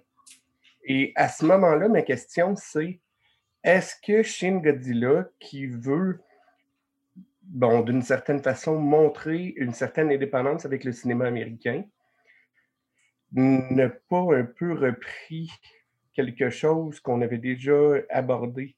Parce que c'est certainement pas Shin Godzilla qui a euh, abordé pour la première fois l'idée. Moi, je suis convaincu que le Godzilla de 2014 traite exactement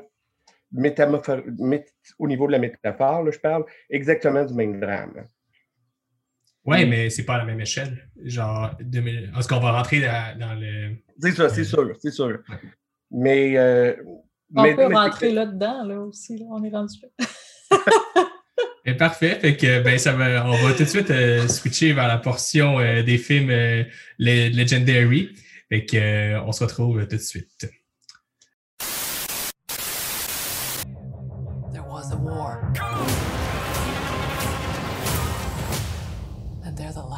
Standing. I keep reaching for greatness because I'm built from it. Who bows to who? Nobody gonna stop me. Here we go. Kong bows to no one. Here we go.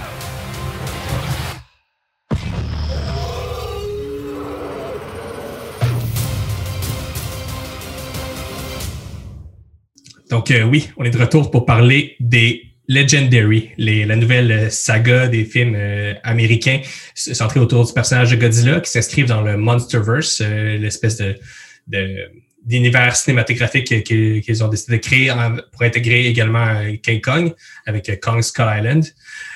c'est quatre films pour le moment. Godzilla de 2014, Godzilla King of the Monster en 2019, Godzilla vs. Kong en 2021 et également Skull Island que je disais tout à l'heure. Je sais que dans nous quatre, on est vraiment divisés sur, euh, sur cette saga-là. Il y a Jean-François et moi qui les aimons et il y a Chloé et Margoton qui les aiment un peu moins. Donc, euh, on va les survoler chacun à leur tour de rôle pour euh, finalement aller parler de Godzilla vs. Kong.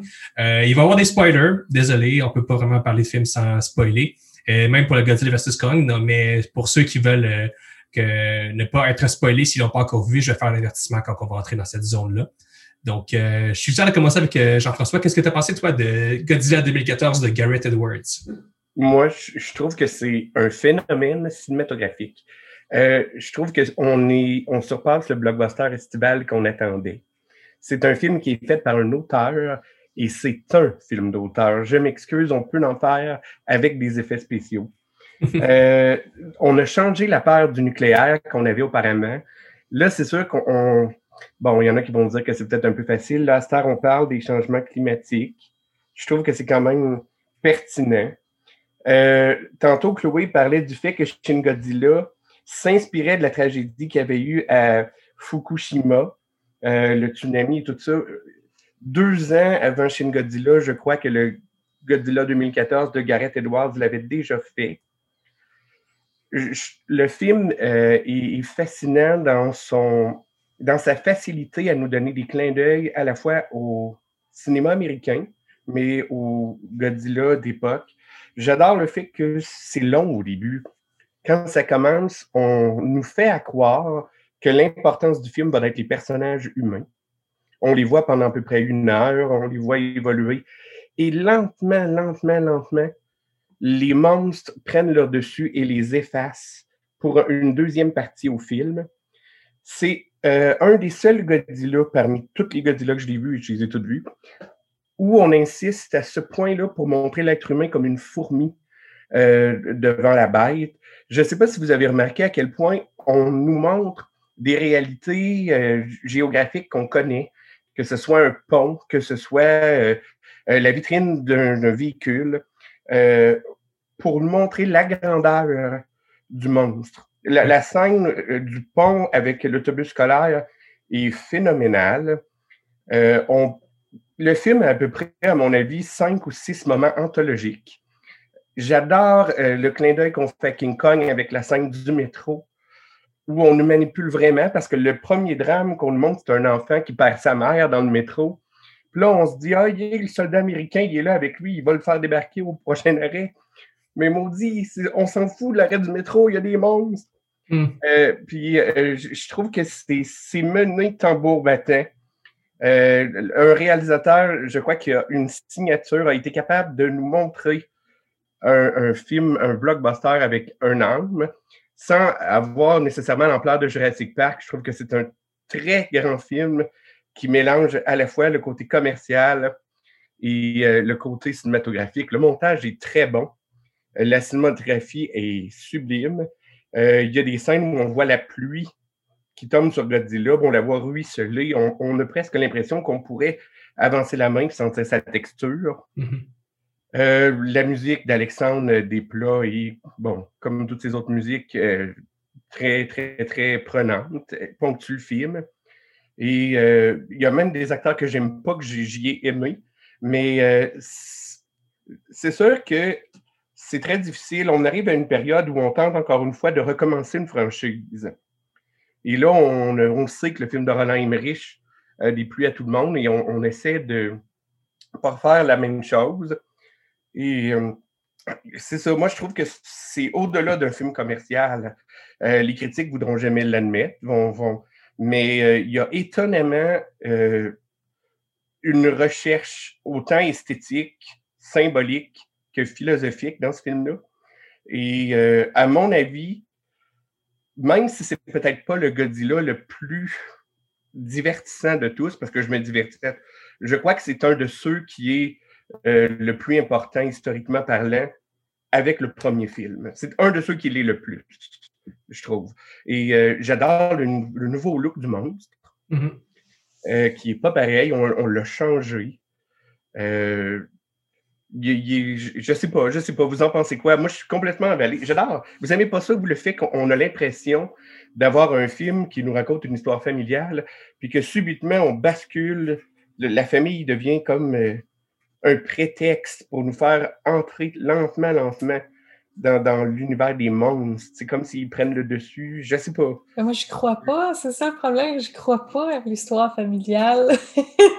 c'est, euh, j'en embarque pas pas tout. Le premier, là, l'histoire, non. Coupez-moi une heure de ce film-là, puis montrez-moi juste des monstres, mais essayez pas de me faire croire qu'il y a une histoire en arrière de ça. Puis en plus, le côté euh, américano-centrique, le gars, il, y a une équipe de Japonais qui travaille depuis dix ans sur l'étude de Muto, puis ils ont, ils ont pas réussi à découvrir, ils ont pas réussi à découvrir ce que le doute dans son sous-sol, l'Américain a réussi magiquement. Tu ça c'est. Ouais, mais tout ça, mais quand même, tout ça, moi je trouve que c'est de la poudre aux yeux cinématographique pour nous faire euh, savourer davantage la deuxième partie. J'ai jamais pensé que c'était si important que ça euh, qu'on nous développe la famille comme on, le ferait dans un film d'Igmar Bergman. On est quand même dans un, un Godzilla. Euh, c'est sûr que les personnages ne sont pas les personnages les plus développés au monde, mais en même temps, euh, pouvez-vous me nommer un autre chapitre où c'est le cas, où ils sont si bien développés? Ben, moi, je trouve que le deuxième est mieux, puis le troisième aussi. Déjà, les personnages, on dirait qu'ils sont mieux, plus, en profondeur que le premier. Ben oui, non, ben je vais, je vais enchaîner un peu et faire du plus sur ce que Jean-François disait. Moi, tu as, euh, parlé rapidement tantôt, hein, tu as comparé un peu euh, à, Jurassic Park. Moi, je trouve que dans le, ce premier Godzilla-là américain, il y a vraiment une saveur euh, blockbuster à l'ancienne. Puis on parle de, Jurassic Park, de Spielberg. Moi, je pense qu'il y a quand même une filiation qui se fait beaucoup plus que dans le film de TriStar de Roland Emmerich, dans le sens où beaucoup de gens ont critiqué le fait que Godzilla apparaissait avec parcimonie, puis qu'on le voyait pas, puis que mais moi, je trouve que c'est le même résultat que c'est le même effet de mise en scène qui est pour le requin dans, Jaws ou pour le T-Rex dans Jurassic Park. Puis dans, dans, dans, un certain sens, Godzilla, il va, euh, il va apparaître, puis il n'y a pas nécessairement encore de personnalité, c'est, il est encore plus vu comme un symbole de la nature. Puis moi, je trouve que justement, les rapports d'échelle euh, qu'on retrouve dans ce film-là de 2014, c'est vraiment la nature. C'est comme beaucoup filmé. Il va y avoir beaucoup d'images euh, d'insectes, euh, d'images d'animaux, euh, les oiseaux qui volent, qui vont être beaucoup représentés dans le film. Puis je pense que c'est vraiment de, une idée de, mise en scène de faire l'être humain devant la grandeur et la destruction de, que la nature peut provoquer. puis justement, à ce niveau-là, le fait d'avoir euh, un drame familial euh, qui s'est joint à ça, même si ça ne va pas nécessairement euh, super dans, dans la, profondeur, je, je trouvais que ça faisait juste justement ramener ça peut-être à une espèce de côté universel de l'être humain pris là-dedans, l'être humain at large, pas un personnage en particulier, juste l'être humain. Puis je trouvais que ça, ça, ça, marchait à ce niveau-là. Mais je, je pense pas que c'est toujours. Tu sais, Chloé a dit euh, couper la première heure pour nous montrer le monde au plus vite, mais en même temps, si on y pense, le film de Roland Emmerich, on voit Godzilla dans la première scène. Je veux dire, à un moment donné, on voit un bateau, on, voyait, on le voyait dans l'eau, puis tout ça. Euh, le fait de ne pas le montrer, comme tu disais tantôt, je trouve que c'est, c'est vraiment juste ce que tu as remarqué à propos de Jaws ou de, de Jurassic Park, c'est que je trouve ça très pertinent qu'on ne le voit pas tant que ça au début. Mais ce que je voulais dire, en fait, c'est que tant qu'elle nous présentait une histoire boboche, présentez-nous-la pas. c'est ça que je veux dire. Parce que c'est pas le, c'est pas le, euh, le fait qu'on voit pas assez de monstres qui me dérange, c'est plus le fait que l'histoire, j'y crois pas vraiment, ça m'intéresse pas. Fait que j'aimerais mieux, tu sais, j'aurais préféré un film plus court, avec un petit peu moins d'histoire ou une histoire qui se tient mieux, tu sais, que... Mais moi, personnellement, euh, je, je, pense que je me trouve entre vous deux, dans le sens que je considère que c'est le meilleur de la nouvelle franchise. Puis d'ailleurs, euh, on va arriver à Kong tantôt, mais c'est quand même fou comment on est passé de un ton à un autre entre ces deux films-là. on n'a vraiment pas l'impression d'être au même endroit puis dans le même genre de, de sous-texte. Euh, moi, c'est un film que j'apprécie, celui de 2014, mais je le vois plus comme un film d'occasion manquée, malheureusement. J'arrive pas à accrocher autant que je voudrais. Euh, je me souviens du teaser, qui est, selon moi, un des meilleurs teasers de, des dernières années, c'est-à-dire mm. euh, une, des, une des très bonnes scènes du film où il saute, puis c'est sur la toune, euh, la toune de Monolith dans 2001, l'Odyssée de l'espace, saute de l'avion, puis il y a plein de jeux d'échelle avec les nuages, ils vont traverser mm-hmm. différentes couches de nuages, le ciel est rouge, ils ont des, euh, des, des, des, des, flares accrochés à la cheville, puis on les voit descendre. C'était vraiment spectaculaire. Puis Gareth Edwards, qui à l'époque était il avait fait un film, Monsters, avec 30 000 Ça avait été un buzz, mais c'est quelqu'un qui arrivait de ça, d'une scène hyper indépendante. Puis, euh, selon moi, c'est un des cinéastes qui m'a le plus épaté euh, au niveau jeu d'échelle, justement, au niveau composition visuelle. Ce gars-là, c'est un peintre. C'est vraiment spectaculaire, la façon qu'il présente les créatures, qui anticipe tout ça. Euh, au niveau visuel, j'ai rien à redire. D'ailleurs, il a été faire un Star Wars par la suite, puis puis euh, c'est exactement la même chose là, en termes de, de pure représentation esthétique de Star Wars, c'est comme un fantasme devenu réalité, son Mhm. film. Euh, par contre, moi, c'est un peu, je me, je me trouve un peu à la même place que, que Chloé, c'est-à-dire que j'ai pratiquement l'impression que ces personnages, puis je comprends ce que tu dis, Jean-François, tu sais, que le but justement, c'est d'effacer l'humain face au, gi- au gigantisme de la créature. Probablement l'esprit d'ailleurs du film original qui a été bien respecté par le cinéaste. Mais euh, tu as pratiquement l'impression euh, de, de te retrouver dans l'esprit d'un Robert Bresson là, qui disait même, les acteurs, c'est pas des acteurs, c'est des mannequins. Là. Genre, c'est quelqu'un qui prend la pose dans un plan euh, puis qui sert esthétiquement à quelque chose. Moi, j'en suis presque là avec le personnage de euh, Aaron Taylor Johnson, qui est une espèce de statue de glace euh, avec un, un une histoire pas très intéressante, mais ce que je trouve bizarre aussi de ce film-là, c'est que le, le film veut un peu avoir euh, le, le- le beurre et l'argent du beurre là-dessus parce que le personnage est très en, en retrait, va souvent disparaître pendant une partie du film, va réapparaître, mais il est tout le temps là en même temps. tu sais, Ils vont l'écrire pour que, bon, quand la créature est, à, est au Japon, il est au Japon. Quand elle vient à Hawaï, il est à Hawaï. Quand elle vient à San Francisco, il est rendu à San Francisco. Puis euh, ce personnage-là, excusez, Mais c'est parce qu'il y a une fonction aussi dans le scénario, là, c'est sûr. C'est un personnage qui a une Ouais. fonction, c'est Oui, d'être notre, notre euh, point de vue sur, le, sur les Oui, événements. mais c'est trop clair qu'il y a une, tu sais, que c'est la fonction du scénario, tu sais, comme, Ouais. hey, comme Marc-Antoine vient juste de dire, tu sais, il est pas chanceux en mots, t'as dit. Je veux dire, il y en a combien des pays dans le monde, puis il faut que Godzilla il Non, suive, tout ça. c'est juste une figure qui se déplace physiquement à chaque endroit où est la bête, vu qu'il y a strictement rien à raconter autour de lui. On dirait qu'il est juste là pour être un témoin, comme un homo sapiens, là, ça en prend un dans l'histoire, puis c'est lui. Euh, puis euh, moi, c'est ça, une des choses que je avec ce avec euh, ce, personnage-là, ce film-là, c'est que d'un côté, ils vont utiliser le, fameux effet jazz dont tu parlais. Donc, on garde Godzilla en retrait, euh, on le montre pas, on va montrer des parties de lui. À un moment donné, on le voit dans un aéroport, mais là, il fait probablement la chose la plus controversée de ce film-là, c'est-à-dire une ellipse quand il s'apprête à affronter l'autre créature. Il s'arrête, il monte la caméra, on voit son visage, puis euh, transition au lendemain matin. Euh, on, on verra pas le combat, bien sûr, ça avait frustré euh, certaines personnes. Mais ce fait-là de garder Godzilla en retrait du film, de le garder caché, de garder aussi le protagoniste en retrait du film, ça fait un film où le centre est vide, puis il y a personne pour l'occuper. On dirait que tout le monde est secondaire. Puis dans les films japonais, tu sais, où souvent tu as une tapisserie de personnages, il y en a plein partout. Euh, puis ça va, mais ça va plus être axé, on dirait, sur la créature. Puis je vois plus le fil narratif, tandis que dans celui-là, j'ai vraiment de la misère.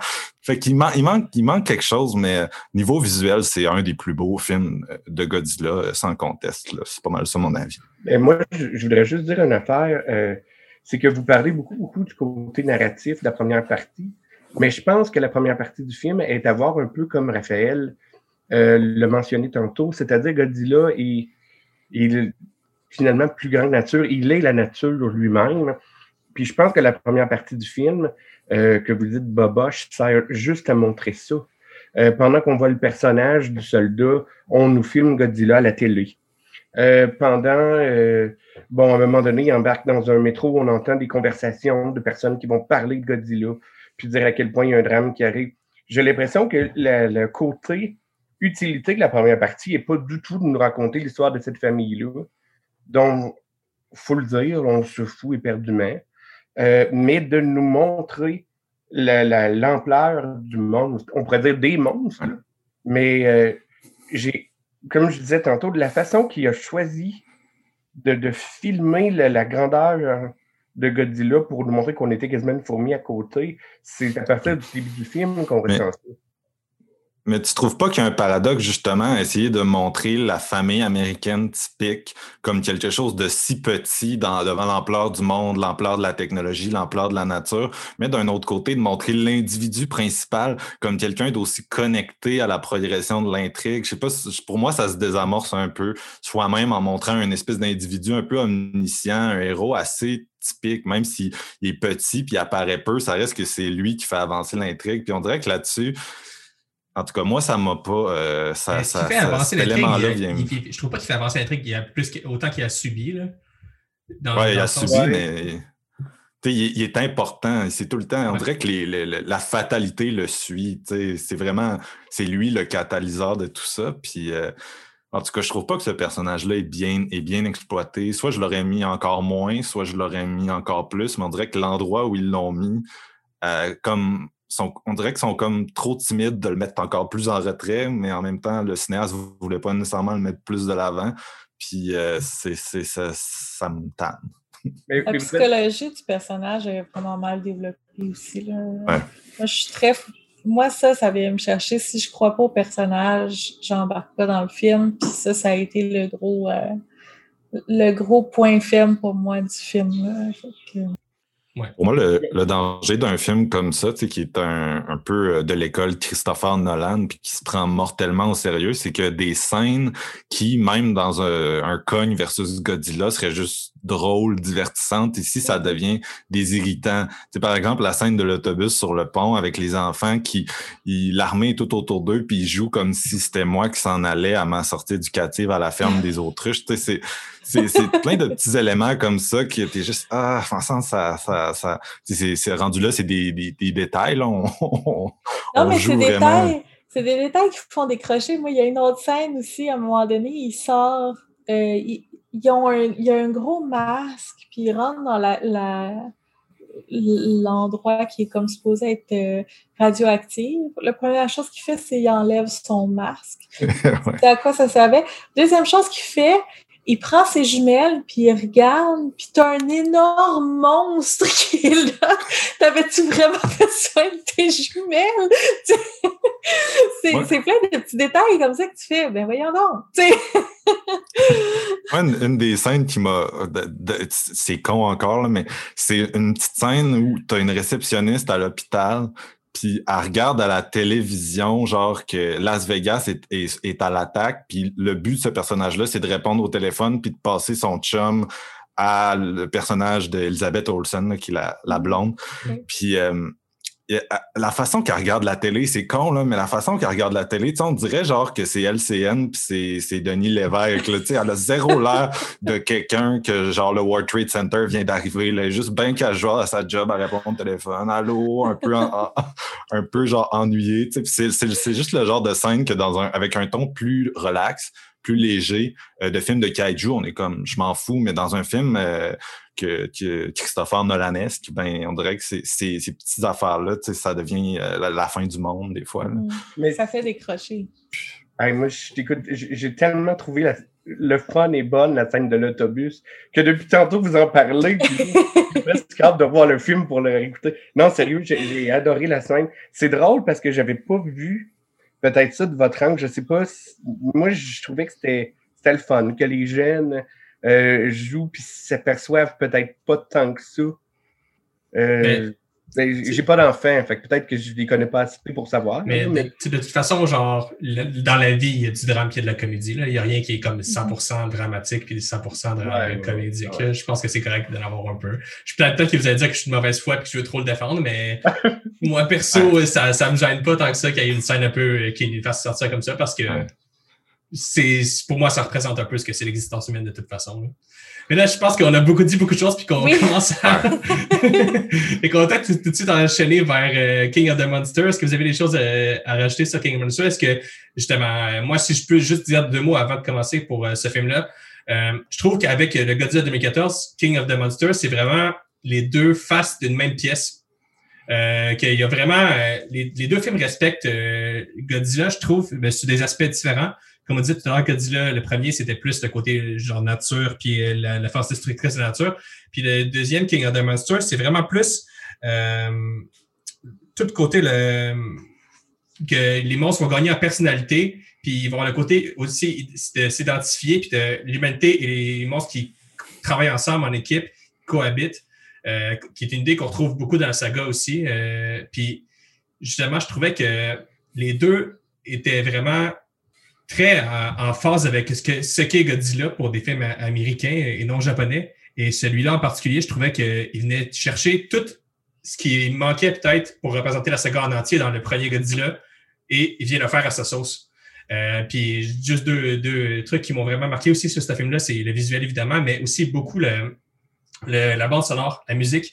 que j'ai trouvé vraiment très bien, très bien placé et qui va réutiliser beaucoup des thèmes traditionnels qui, vont, qui vont être réorchestrés. Puis je trouve que le message son et tout est vraiment impressionnant. Puis les, les cris traditionnels aussi de, de Godzilla puis de, de King Ghidorah tout ça, je trouve qu'il y a vraiment quelque chose qui est vraiment plus peut-être lors du fan service, euh, beaucoup dans, dans ce King of the Monster mais qui vient vraiment ajouter euh, à la saga tout ce qui fait le reste de l'ADN de Godzilla. Je sais pas c'est quoi votre point de vue sur celui-là, vous. Euh? Pour moi, c'est vraiment un, un, désastre, King of the Monsters. C'est pratiquement le, le, pire film de la, de la série. Tant qu'à moi, je l'ai trouvé absolument mauvais, mais à tous les niveaux. Euh, pour moi, c'est ni un divertissement de cerveau à off, ni un, film qui a la gravité du précédent. Il n'y a vraiment rien dans celui-là qui fonctionne. Euh, je sais qu'il y a, il y a, Disons que sur les combats de monstres dans celui-là, il y a comme vraiment un affrontement. Puis on dirait que c'est le genre d'affaire qu'à un moment donné, ça finit par être une question de subjectivité. On peut pas euh, débattre pendant huit heures de j'ai aimé ça, j'ai pas aimé ça. Moi, par contre, la façon que c'est mis en scène, j'ai trouvé ça vraiment peu inspiré. Euh, c'est tout le temps des monstres qui se battent dans des espèces de tempêtes de CGI. Le look des créatures, dans le film précédent, on a beaucoup moins de créatures, on les voit beaucoup moins. c'est tout le temps par la subtraction, less is more. Euh, mais visuellement, la photographie, quand on les voit dans, les, dans, les, dans le film, on voit les créatures dans le film de 2014, on est tout le temps comme wow. Cinq ans après, on voit les mêmes monstres qui sont souvent en, plein écran, puis des, grosses couleurs. Moi, je les trouvais zéro. Tu j'avais vraiment l'impression que c'était CGI de bord en bord. J'ai jamais eu euh, cette crédibilité-là visuelle. Puis euh, la façon que les combats sont mis en scène, ça m'a ça m'a pas du tout euh, ça m'a pas du tout comme excité le côté fan service justement n'est pas venu me chercher tu sais c'est cool le Motra dans un film dans un film états-unien mais moi ça ça, ça, ne m'a pas suffi puis sinon niveau scénario personnage celui-là, c'est une débâcle complète. Le personnage de, Kyle Chandler là-dedans, qui est comme un peu le lead, euh, l'espèce de héros un peu trumpien euh, de, cette période-là, un peu conspirationniste, qui crie tout le temps, qui se bat contre son ex, joué par Vera Farmiga. C'est un des pires leads de blockbuster de récente mémoire. je, capotais comment je trouvais ça euh, poche. Puis c'est un film qui vraiment va te servir de la grosse exposition tout le temps, mais c'est là où on aimait la bureaucratie dans Shin Godzilla. Moi, la bureaucratie dans les sous-marins de King of Monsters, j'ai compris là, pourquoi, comment on pouvait s'emmerder dans un truc de, cravate. Donc, euh, tout ça mis ensemble, c'est un désastre. J'ai vraiment pas aimé ça. Je vais vous laisser, je vais vous laisser embarquer. Ben, tu sais, euh, ben oui, je trouve que le scénario de King of the Monsters est assez euh, limité. J'aime, par contre, des acteurs qu'on a choisis. Je crois que le, le, méchant Charles Dance est, phénoménal en seulement quelques scènes à l'écran. Mm. Euh, Vera Furmiga, même si on comprend pas toujours son comportement, je, le trouve très adéquat dans le rôle. Euh, j'apprécie beaucoup le film parce que je le, il me fait peur. Les, les, le roi Ghidorah me terrifie dans ce film-là. Quand il arrive au début, puis qu'on voit les têtes sortir, euh, c'est sûr que c'est trop sombre. Puis à un moment donné, quand on écoute le film, ça devient, comme tu disais, une tempête de CGI, oui, mais maudit que c'est le fun. Hmm. C'est peut-être un film où on met notre cerveau à off.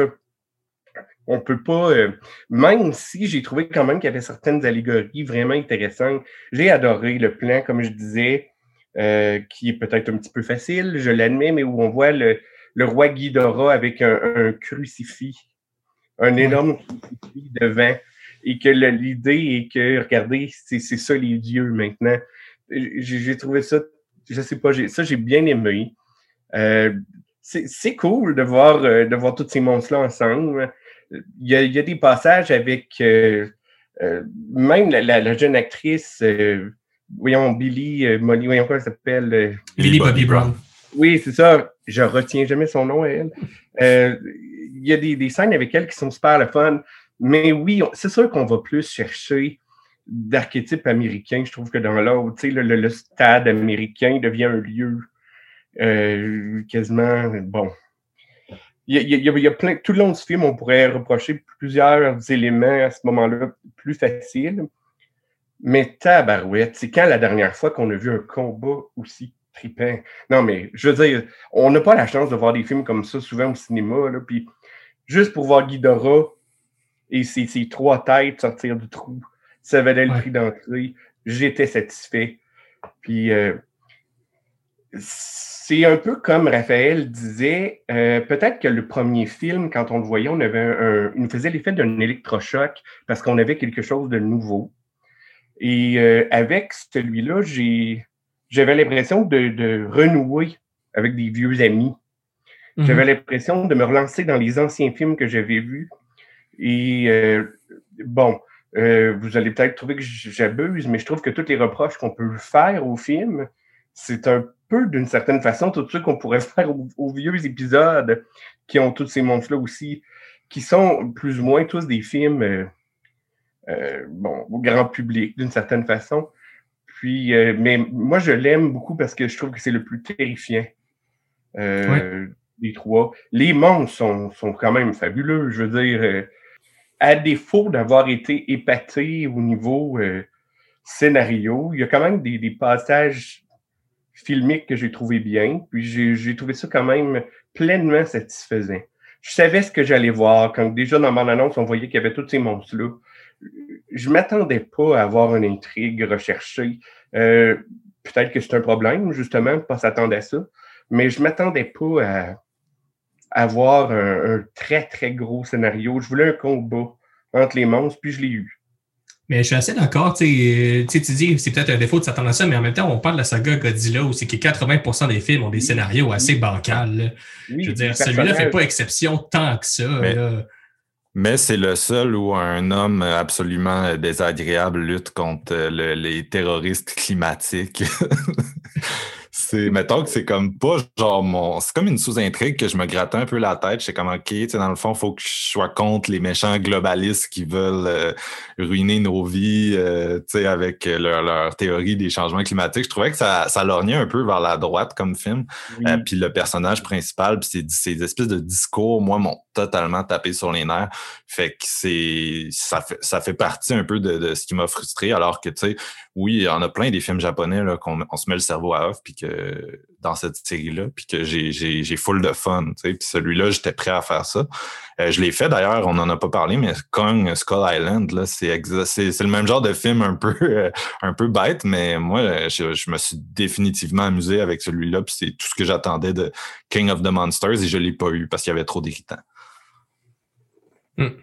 Moi, c'est drôle parce que j'ai pas trouvé que c'était de droite. Euh, ouais, c'est ça. J'ai pas trouvé que c'était de droite parce que j'ai trouvé que le, les, tous les personnages, même les méchants, étaient pas tant haïssables. tu sais, comme ben, les méchants, tu sais, parce que le gars qui dit euh, Ah, euh, l'humanité, j'ai vu ce, que, ce dont l'humanité est capable, on est dû pour être éliminé.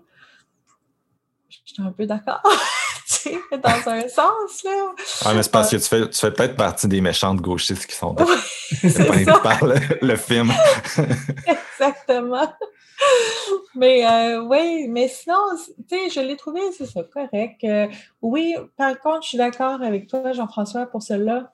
Euh, je trouve les combats de monstres sont vraiment neige. Moi, j'ai bien aimé Motra avec ses petites pattes là, quand elle arrache euh, le cœur à la fin. Là. Ça, j'ai bien aimé ouais, ça. puis le premier plan sur Motra qui déploie ses ailes, là, c'est quelque chose de vraiment divin. Là. Il y a quelque chose de ouais. vraiment C'est ça. Ouais. Donc, euh, ça, là-dessus, je suis, euh, je suis d'accord avec vous autres. Euh, puis, le personnage de la petite fille puis de la mère, j'ai trouvé que c'était intéressant la relation qu'il y avait. De... Puis, tu sais, je veux dire, la petite est adolescente, fait que c'est sûr qu'elle va avoir une relation complexe avec sa mère. Ça, j'ai trouvé que, tu moi, j'y croyais plus à aller. La seule raison pour laquelle je dis que c'est pas un film extraordinaire, c'est qu'à un moment donné, je checkais ma montre, tu puis je me disais, bon, on va finir, là? Mais, euh, tu sais, donc, correct. Bon, ben, là, on arrive enfin euh, vers Godzilla versus Kong. Euh, fait que là, c'est vous devez prendre pour acquis que nous, on a tous vu le film et qu'on va spoiler. Donc, si vous voulez pas euh, avoir aucun spoil et voir si vous n'avez pas encore vu le film, euh, fuyez pauvre fou. Sinon, euh, on prend pour acquis que vous avez vu le film ou que vous vous en foutez. Donc, euh, voilà. Donc, Godzilla versus Kong de Adam Wingard. Euh, Qu'est-ce qu'on en a pensé? Euh, moi, je trouvais que c'était exactement ce à quoi je m'attendais personnellement. Si vous avez vu un peu les, les bandes annonces, vous savez qu'est-ce que vous allez retrouver. Euh, le film est très honnête dans sa démarche, qui est de faire un film Godzilla versus Kong.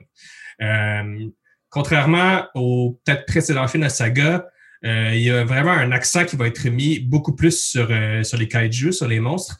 Euh, et Kong, comme on l'a dit au début du podcast, il y a toujours eu ce côté-là un peu métaphore humaine, où c'est qu'on se retrouvait dans le personnage. il y a toujours un pathos chez, chez Kong que, qu'on n'a pas nécessairement toujours retrouvé chez Godzilla. qui a toujours été plus une métaphore de la nature, alors que Godzilla avait peut-être plus un rapport à l'humanité. Euh, euh L'indice, euh, l'inverse, Godzilla était la nature, puis Kong était l'humanité. Euh, je commence à être fatigué.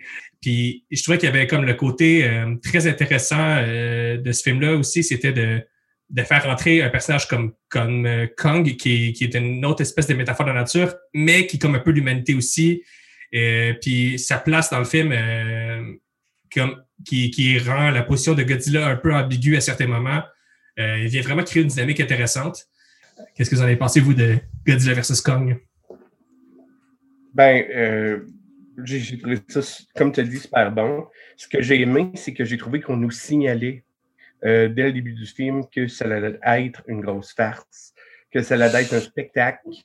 Euh, on le fait avec une scène un peu à la Truman Show au début du film où on nous montre finalement que Godzilla est observé.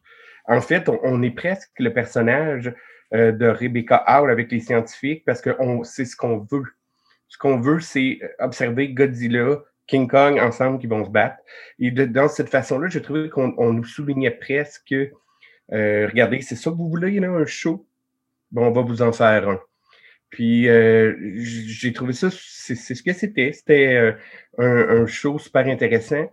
c'est sûr qu'avec Internet, et là, c'est clair que les réalisateurs ils ont lu tous les reproches qu'on a fait aux deux premiers films en ligne. premièrement, on a tellement reproché que le deuxième film était sombre que là, euh, c'est même quand les combats se passent la nuit, il y a des néons fluorescents. on a l'impression presque d'être dans un. C'est incroyable. Je veux dire, c'est presque Walt Disney. Euh, on dirait que c'est des bonbons magiques qui allument.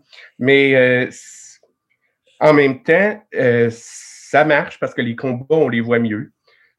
Ce qui est intéressant aussi, c'est le, bon, on l'a tout mentionné partout, le fait qu'il y a des, euh, il y a énormément de clins d'œil, que ce soit à E.T., euh, que ce soit au Poseidon Adventure, que ce soit à Jules Verne, que ce, on pourrait le passer euh, des heures à juste nommer les clins d'œil qu'on a fait, mais je les ai pas trouvés gratuits.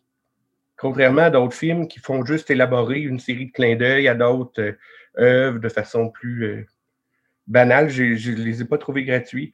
On peut reprocher, je, trouve que les personnages sont extrêmement plats, si vous voulez mon avis, mais en même temps, plus que j'aimais, on s'en fout. Le, le, le, le play, c'est de voir les, les deux monstres. Euh, je ne suis pas si d'accord que ça, que je trouve qu'il n'y en a pas un qui a gagné. Hmm. Euh, parce que finalement, le, personnage qui reste sur Terre, c'est Godzilla. Et King Kong s'en va dans un monde. Mm. Bon, bref, on pourrait, euh, on pourrait en parler longtemps, mais euh, d'après moi, Godzilla va être toujours le gagnant. Mais euh, j'ai trouvé que c'était un peut-être un des problèmes, justement. Mon amour pour Godzilla a peut-être fait que j'ai trouvé qu'il n'était pas assez présent. Et que Kong avait peut-être trop la vedette, avec des scènes parfois un peu bon enfant. Tu sais, la petite fille qui parle de souris muet, là, on a vu ça dans les années 80 dans Project X, tu sais, là, qui il parlait de souris muet avec les singes. Là. Non, mais c'est sûr, c'est très attendrissant. Puis quand on met un enfant, tout le monde aime ça, mais c'est un petit peu facile. Mais c'est pas parce que c'est facile que c'est plat. Sais, on, s'amuse pendant la totalité du film. Les combats sont filmés avec des, des plans de caméra comme on pouvait quasiment pas s'y attendre. J'ai été surpris par plusieurs plans. Et euh, c'était, comme je disais, c'était un tour de manège, puis c'est extrêmement agréable à écouter. J'ai hâte de le revoir. Oui, euh, je vais rebondir un petit peu sur ce qu'on disait sur le premier. Euh, parce qu'on euh, parlait de l'humour, qu'il n'y avait pas d'humour. Mais moi, je trouve que dans celui-là, il y en a justement, la, la fille qui va trouver l'espèce de conspirationniste puis qu'ensemble, ils se ramassent à Hong Kong. Tu sais, c'est absurde. Puis pendant ce temps-là, tu as le père de la fille qui n'existe pas du tout dans le film, d'ailleurs. Oui, il est complètement... Euh, ah.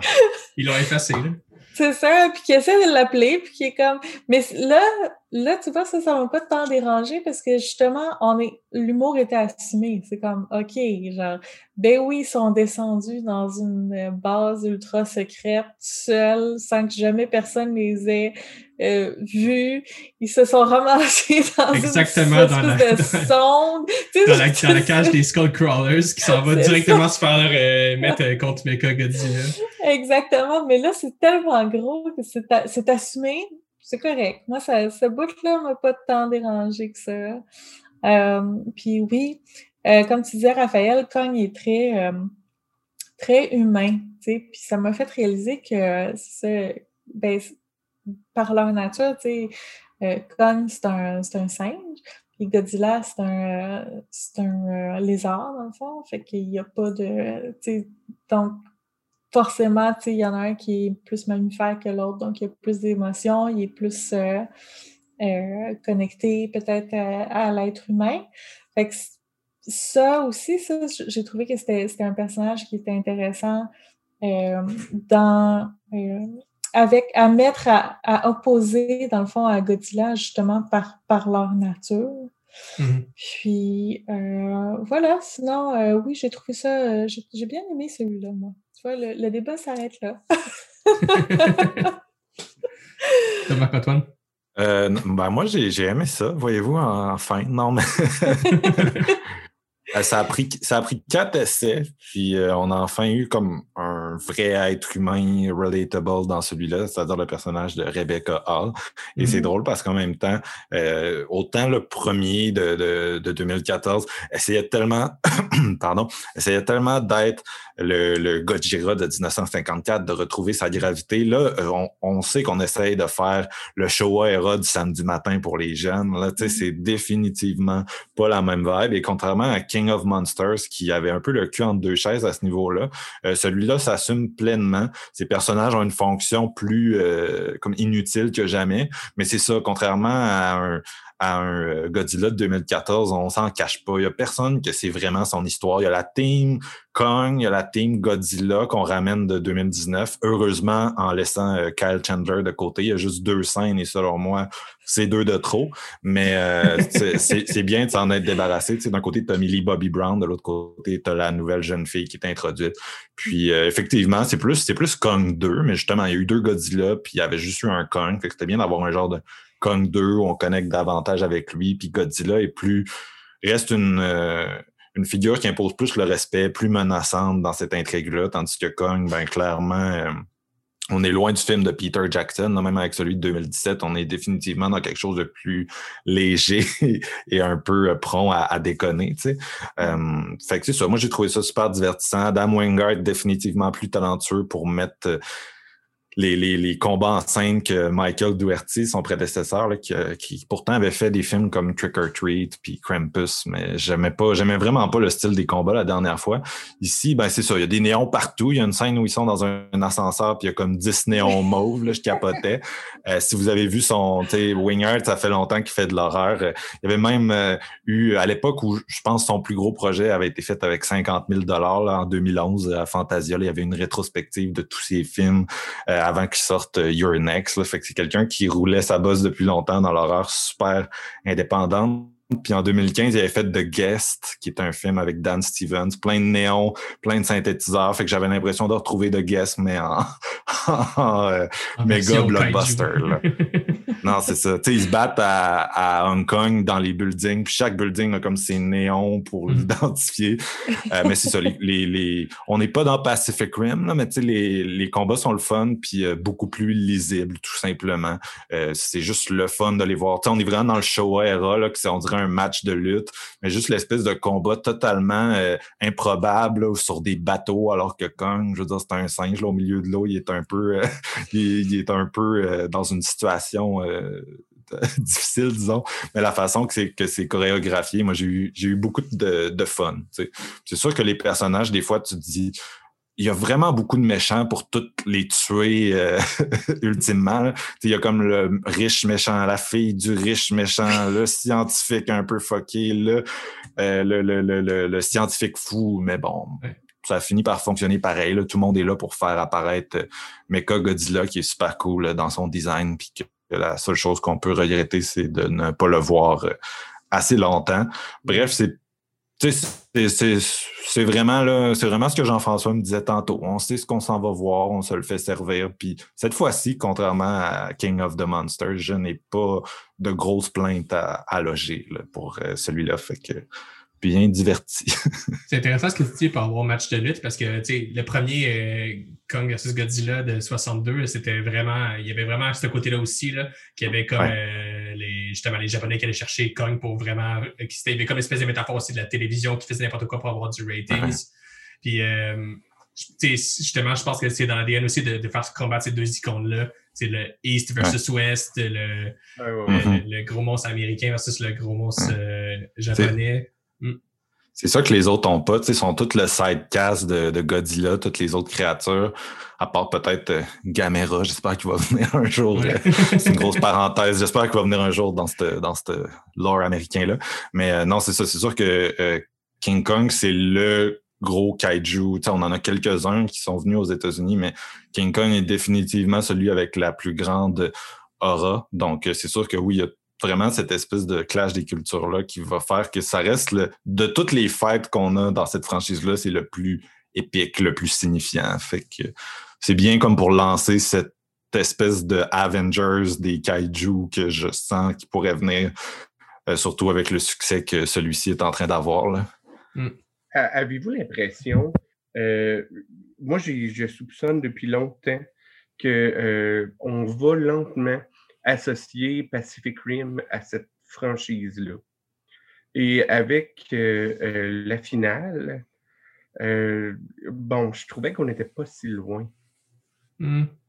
On pourrait, c'est Legendary aussi. C'est ça, c'est ça. J'avais l'impression quand j'ai vu la fin du film, bon, où il y, a, un personnage qui devient le. on sait que le, Mecha Godzilla devient comme son, son alter ego euh, géant, on pourrait dire. Euh, j'avais l'impression qu'un peu, euh, on sentait le pouls pour voir si les spectateurs pourraient peut-être aimer éventuellement mélanger la franchise de Pacific Rim à celle-là. Mais le gap est, rendu beaucoup moins grand avec ce film-là. Je trouve qu'il était, mettons, avec euh, les premiers Godzilla. juste la gap technologique, là, je sais pas si, moi, ça m'a comme un peu frappé qu'on part de, il y a eu comme cinq ans entre celui-là puis le, puis le, mettons, à l'intérieur du film, là, mettons, il y a maximum dix ans que c'est passé entre le premier Godzilla puis euh, Godzilla versus Kong, puis on dirait que la technologie a, augmenté de, de, 200 ans, là. Il y a comme, euh, et là, on est beaucoup plus proche de Pacific Rim puis de l'univers futuriste que, que de, du Godzilla de 2014. Ça pourrait être le fun. Hmm. On va peut-être ramener Guillermo del Toro pour faire un, un Godzilla contre Kong. Euh, ça pourrait peut-être être, euh, ça pourrait être bien. Il faudrait qu'il y ait un bon réalisateur, par contre. Ouais.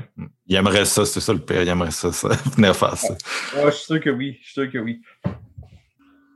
Non, mais que ça conclut bien, euh, ça conclut bien le débat. On est tous d'accord sur euh, la réussite de Godzilla vs Kong. Oui. ben, merci à vous deux de, de, nous avoir partagé euh, vos connaissances et votre amour pour la saga. C'était vraiment enrichissant et intéressant. Je pense que tout le monde va être d'accord là-dessus. Donc, Jean-François et Marc-Antoine, on continue de vous lire sur Horreur Québec. on continue de lire vos critiques. D'ailleurs, allez, pitchez-vous sur la critique de Jean-François de Godzilla vs Kong si vous voulez en avoir un peu plus, savoir un peu plus sur son avis. Et euh, encore une fois, merci. Merci. Donc, euh, sur ce, on est rendu déjà à la euh, partie sur nos recommandations. Donc, toi, Raphaël, qu'est-ce que tu as vu pendant le dernier mois qui t'a marqué? Euh, moi, pendant le dernier mois, euh, c'est pas un secret pour les gens qui me connaissent, j'ai je n'ai que écouté des Godzilla pratiquement. Euh, j'ai vraiment voulu euh, me remettre dans la saga, de me replonger là-dedans avant la sortie de Godzilla vs Kong et notre épisode. Et euh, je me suis particulièrement intéressé à la première période de, de, la, série qui va justement qui va durer des années 60 jusqu'à la fin jusqu'à le milieu des années 70. Euh, essentiellement. Même si on, inclut le premier Godzilla, mais c'est tellement. Le reste de la saga est tellement différent du premier Godzilla que c'est presque une période en soi. Euh, c'est vraiment. Euh, cette période-là qui m'a le plus intéressé, sur laquelle j'ai plus jeté mon dévolu, et particulièrement un film que j'avais envie de parler plus en profondeur, qui est Godzilla versus Megalon de 1973. OK. Euh, Godzilla vs Megalon, il est très particulier dans. Il y a une place intéressante dans la saga. Euh, dans cet épisode-là, Godzilla est vraiment un héros et il fait équipe avec euh, un autre personnage qui m'a absolument fasciné et que j'aimerais tellement revoir dans un remake qui s'appelle Jet Jaguar. Jet Jaguar, a, c'est un espèce de super Sentai japonais. c'est un robot en fait qui est créé par un scientifique et son petit frère. Et euh, ce robot-là, il peut changer de taille euh, pour devenir géant et aider Godzilla, comme il peut avoir une taille humaine pour les, les moments où il est en relation avec les protagonistes. Puis Jet Jaguar, il y a une chanson thème qui est absolument géniale. je sais pas si je peux en mettre un extrait au niveau des droits, je pense pas. Mais on ah, verra, mais en tout cas, c'est c'est c'est absolument euh, magnifique. ça reste en tête pendant des, des semaines. Et dans ce film-là, en fait, euh, c'est on a tout, on retrouve tout ce qu'il y a de plus cheesy dans la saga des Godzilla. Euh, de façon exponentielle, fois mille. C'est notamment dans ce film-là que vient le fameux, euh, le fameux gif de Godzilla qui fait un dropkick en, en se sur sa queue. Je crois que beaucoup de gens l'ont vu passer sur Internet à plusieurs moments. c'est vraiment un des films les plus étrange. Euh, c'est pas le plus psychédélique, là. Il y en a des, des plus, euh, des plus fucked up que ça. Mais celui-là a une place particulière dans mon cœur, justement, pour tout son côté. Euh, on fait n'importe quoi et c'est assumé. Le film a été tourné en comme deux semaines. Ok. c'était vraiment sur la sur la plateforme de Criterion, on peut également avoir mm-hmm. une entrevue avec l'homme qui jouait Jet Jaguar, le robot, qui parle un peu de son expérience c'est c'est fou là. C'était du n'importe quoi. Euh, à chaque euh, chaque jour il changeait un peu les éléments du scénario puis il disait bon tu vas faire telle affaire. Euh, l'homme qui jouait Jaguar s'entraîner pour faire du karaté. Mais finalement ils ont dit à quelques minutes du tournage ah, finalement on fera pas d'arts martiaux tu vas être un robot il faut que tu fasses des mouvements robotiques.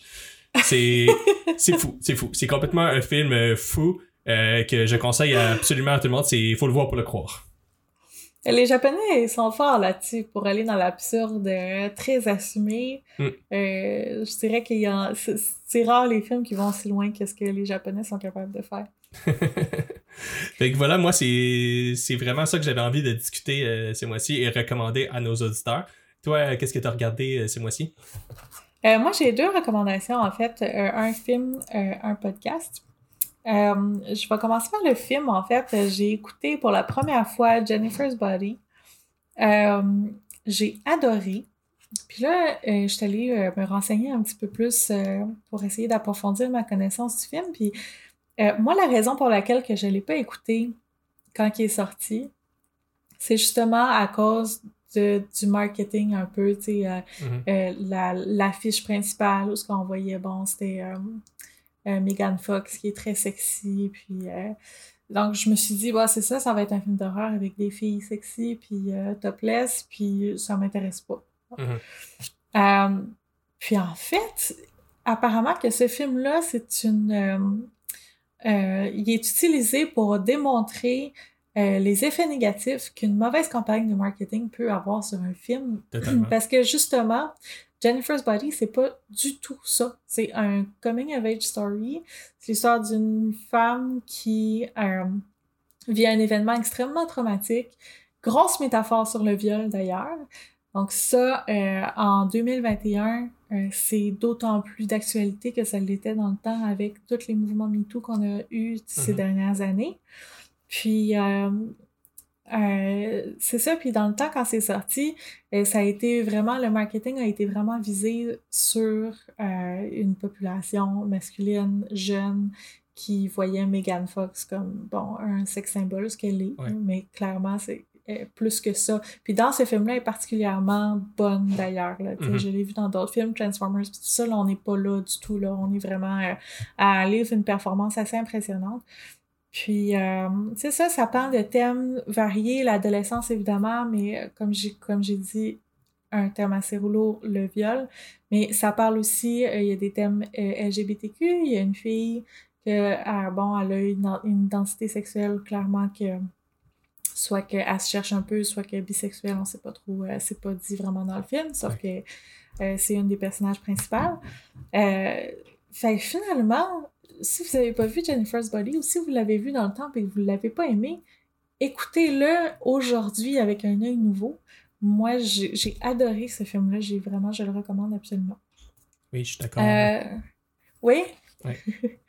on s'en était un peu parlé hors euh, podcast. Euh, oui. Parce qu'on a trouvé une cote d'affection pour ce film-là qui, qui, qui est en dessous de, sa, son côté très flashy, justement. Puis le marketing qui, qui en a vraiment fait un objet de clichés américains euh, de, de, films d'ado. Il y a vraiment quelque chose, il y a vraiment une substance. Mm. Mm-hmm. Oui, absolument. Euh, ma deuxième recommandation, dernièrement, Simon Prench, celui qui fait Ars Moriendi, a décidé de mettre sur le Patreon euh, tous les anciens épisodes, euh, parce qu'avant, il y avait juste les épisodes qui commençaient à partir du moment où il a ouvert son Patreon. Euh, donc, ça m'a donné le goût de toutes les réécouter. Puis, c'est excellent. Commencez du début, aller jusqu'à la fin, ou commencer de la fin, aller jusqu'au début. Ça, c'est votre, votre préférence, mais c'est dans le fond, pour ceux qui connaissent pas Ars Moriendi, c'est que euh, ça vient du, euh, du, latin, je pense, qui veut dire l'art de la mort. Donc, euh, Simon Prêtre, je vais parler de thème qui porte sur la mort. Beaucoup, on a beaucoup de tueurs en série, on a de, toutes sortes de légendes. Il, va, il y a sa chronique qui, qui, parle des morts les plus farfelus aussi. Mm-hmm toujours intéressant. Il, y a une très belle diction, une très belle plume. Il a sorti d'ailleurs son livre, euh, puis euh, ça se lit très bien, ça se lit tout seul. J'ai fait une critique d'ailleurs sur Horror Québec, donc si vous voulez aller la lire. voilà, si vous avez une petite demi-heure en, en, faisant la vaisselle ou en cuisinant, moi j'écoute mes podcasts, puis je vous recommande d'aller écouter Ars Moriendi, vous n'allez pas être déçus. Je seconde. Et c'est ce qui met fin à notre euh, troisième épisode du, de Horreur Québec, le balado. On espère que vous avez apprécié et on espère vous revoir, euh, que vous pourrez nous réentendre euh, lors du mois prochain. Merci, bye Merci, bye bye.